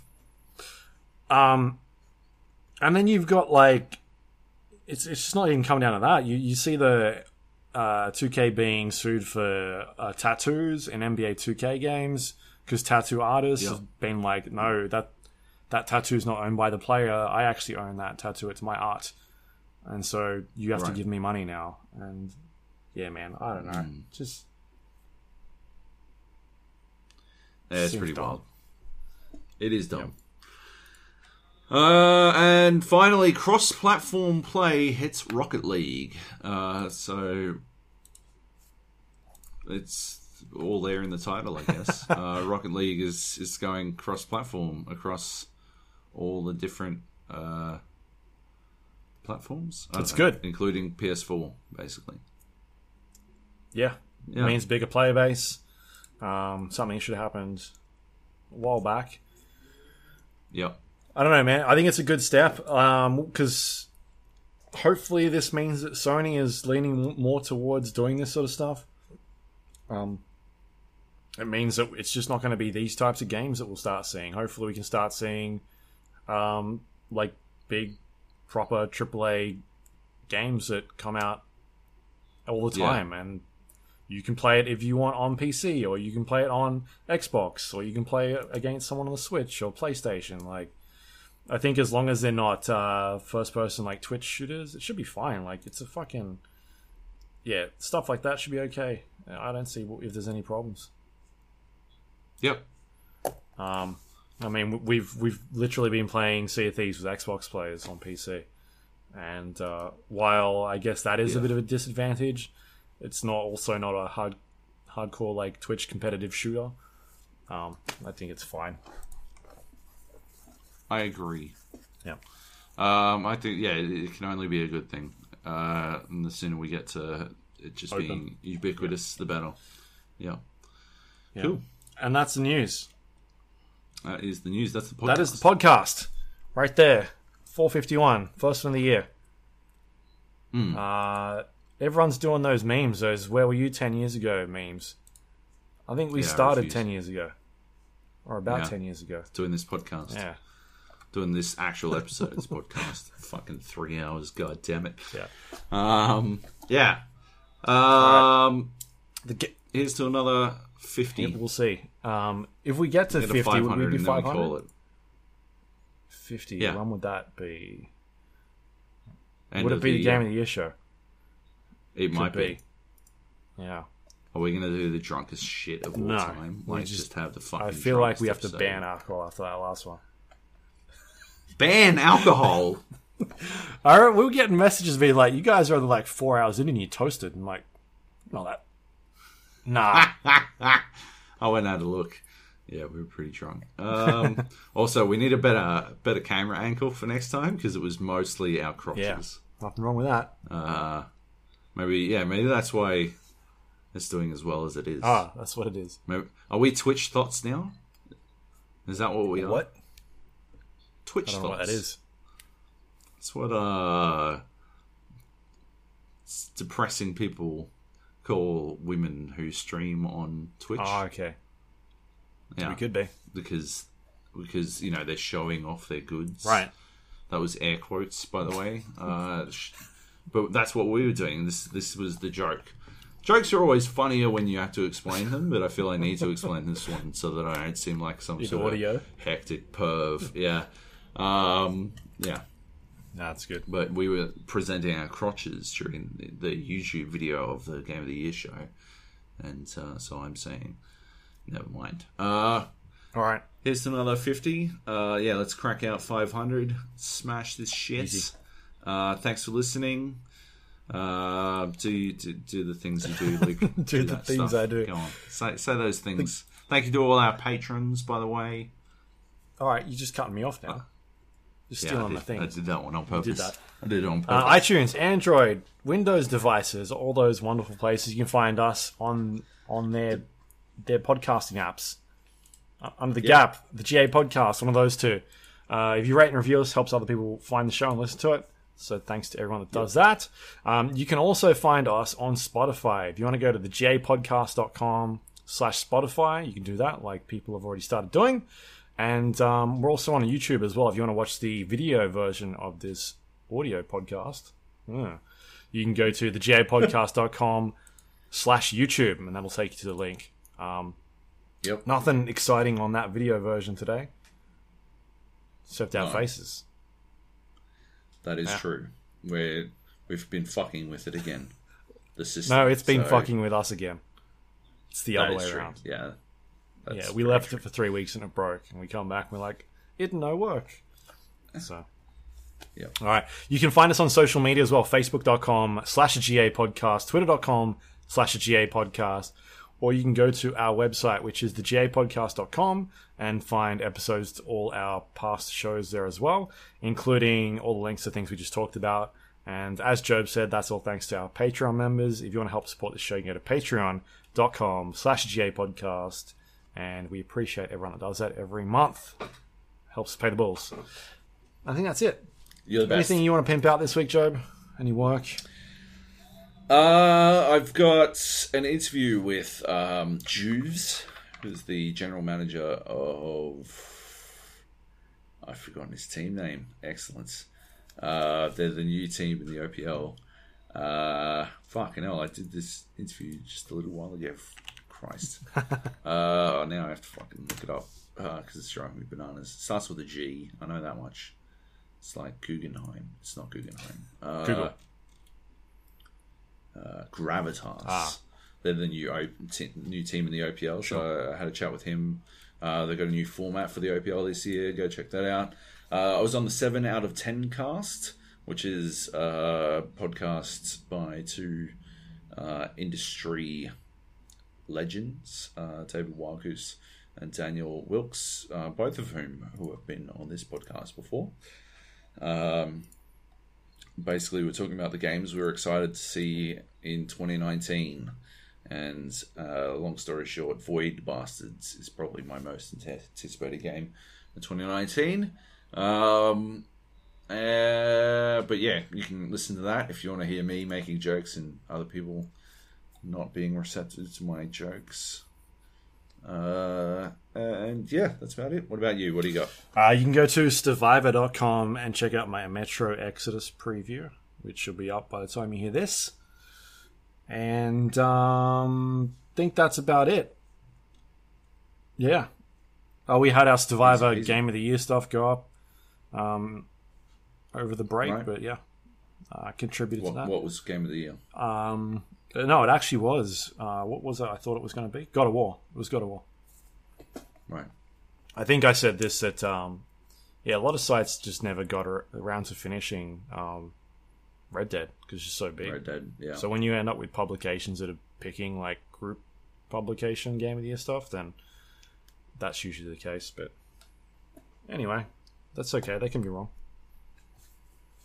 And um, next week, I think we'll have some uh, more previews to talk about. Hopefully, we've got I've got a couple more lined up. You've got some lined up as well. And so uh, we're Yes. back at it next week with some some previews. Hopefully, things go well. Hopefully not for three hours. Hopefully not for three hours. But yeah, we'll see how we go. I thought it was a good short podcast, Good shot. considering we had Stuff. twenty games. I mean, imagine if Nate was here. It probably went for Oh, yeah. another ten. Uh, yeah, probably could have cracked. We'd still be talking about digits. Sea of Thieves, most likely. That is true. He's he's got so many thoughts. And no, he'd be talking about State of Decay 2 by by now. That's what he's been playing the last couple of days. I don't know, man. What, What- a what a turd. ass. A turd, not What a Nerd, turd. Nate. Um, the game. The game's a turd. Also Nate. Also, Nate. Also Nate. Yeah. Okay. All right. That's it. All right. See everyone. Bye.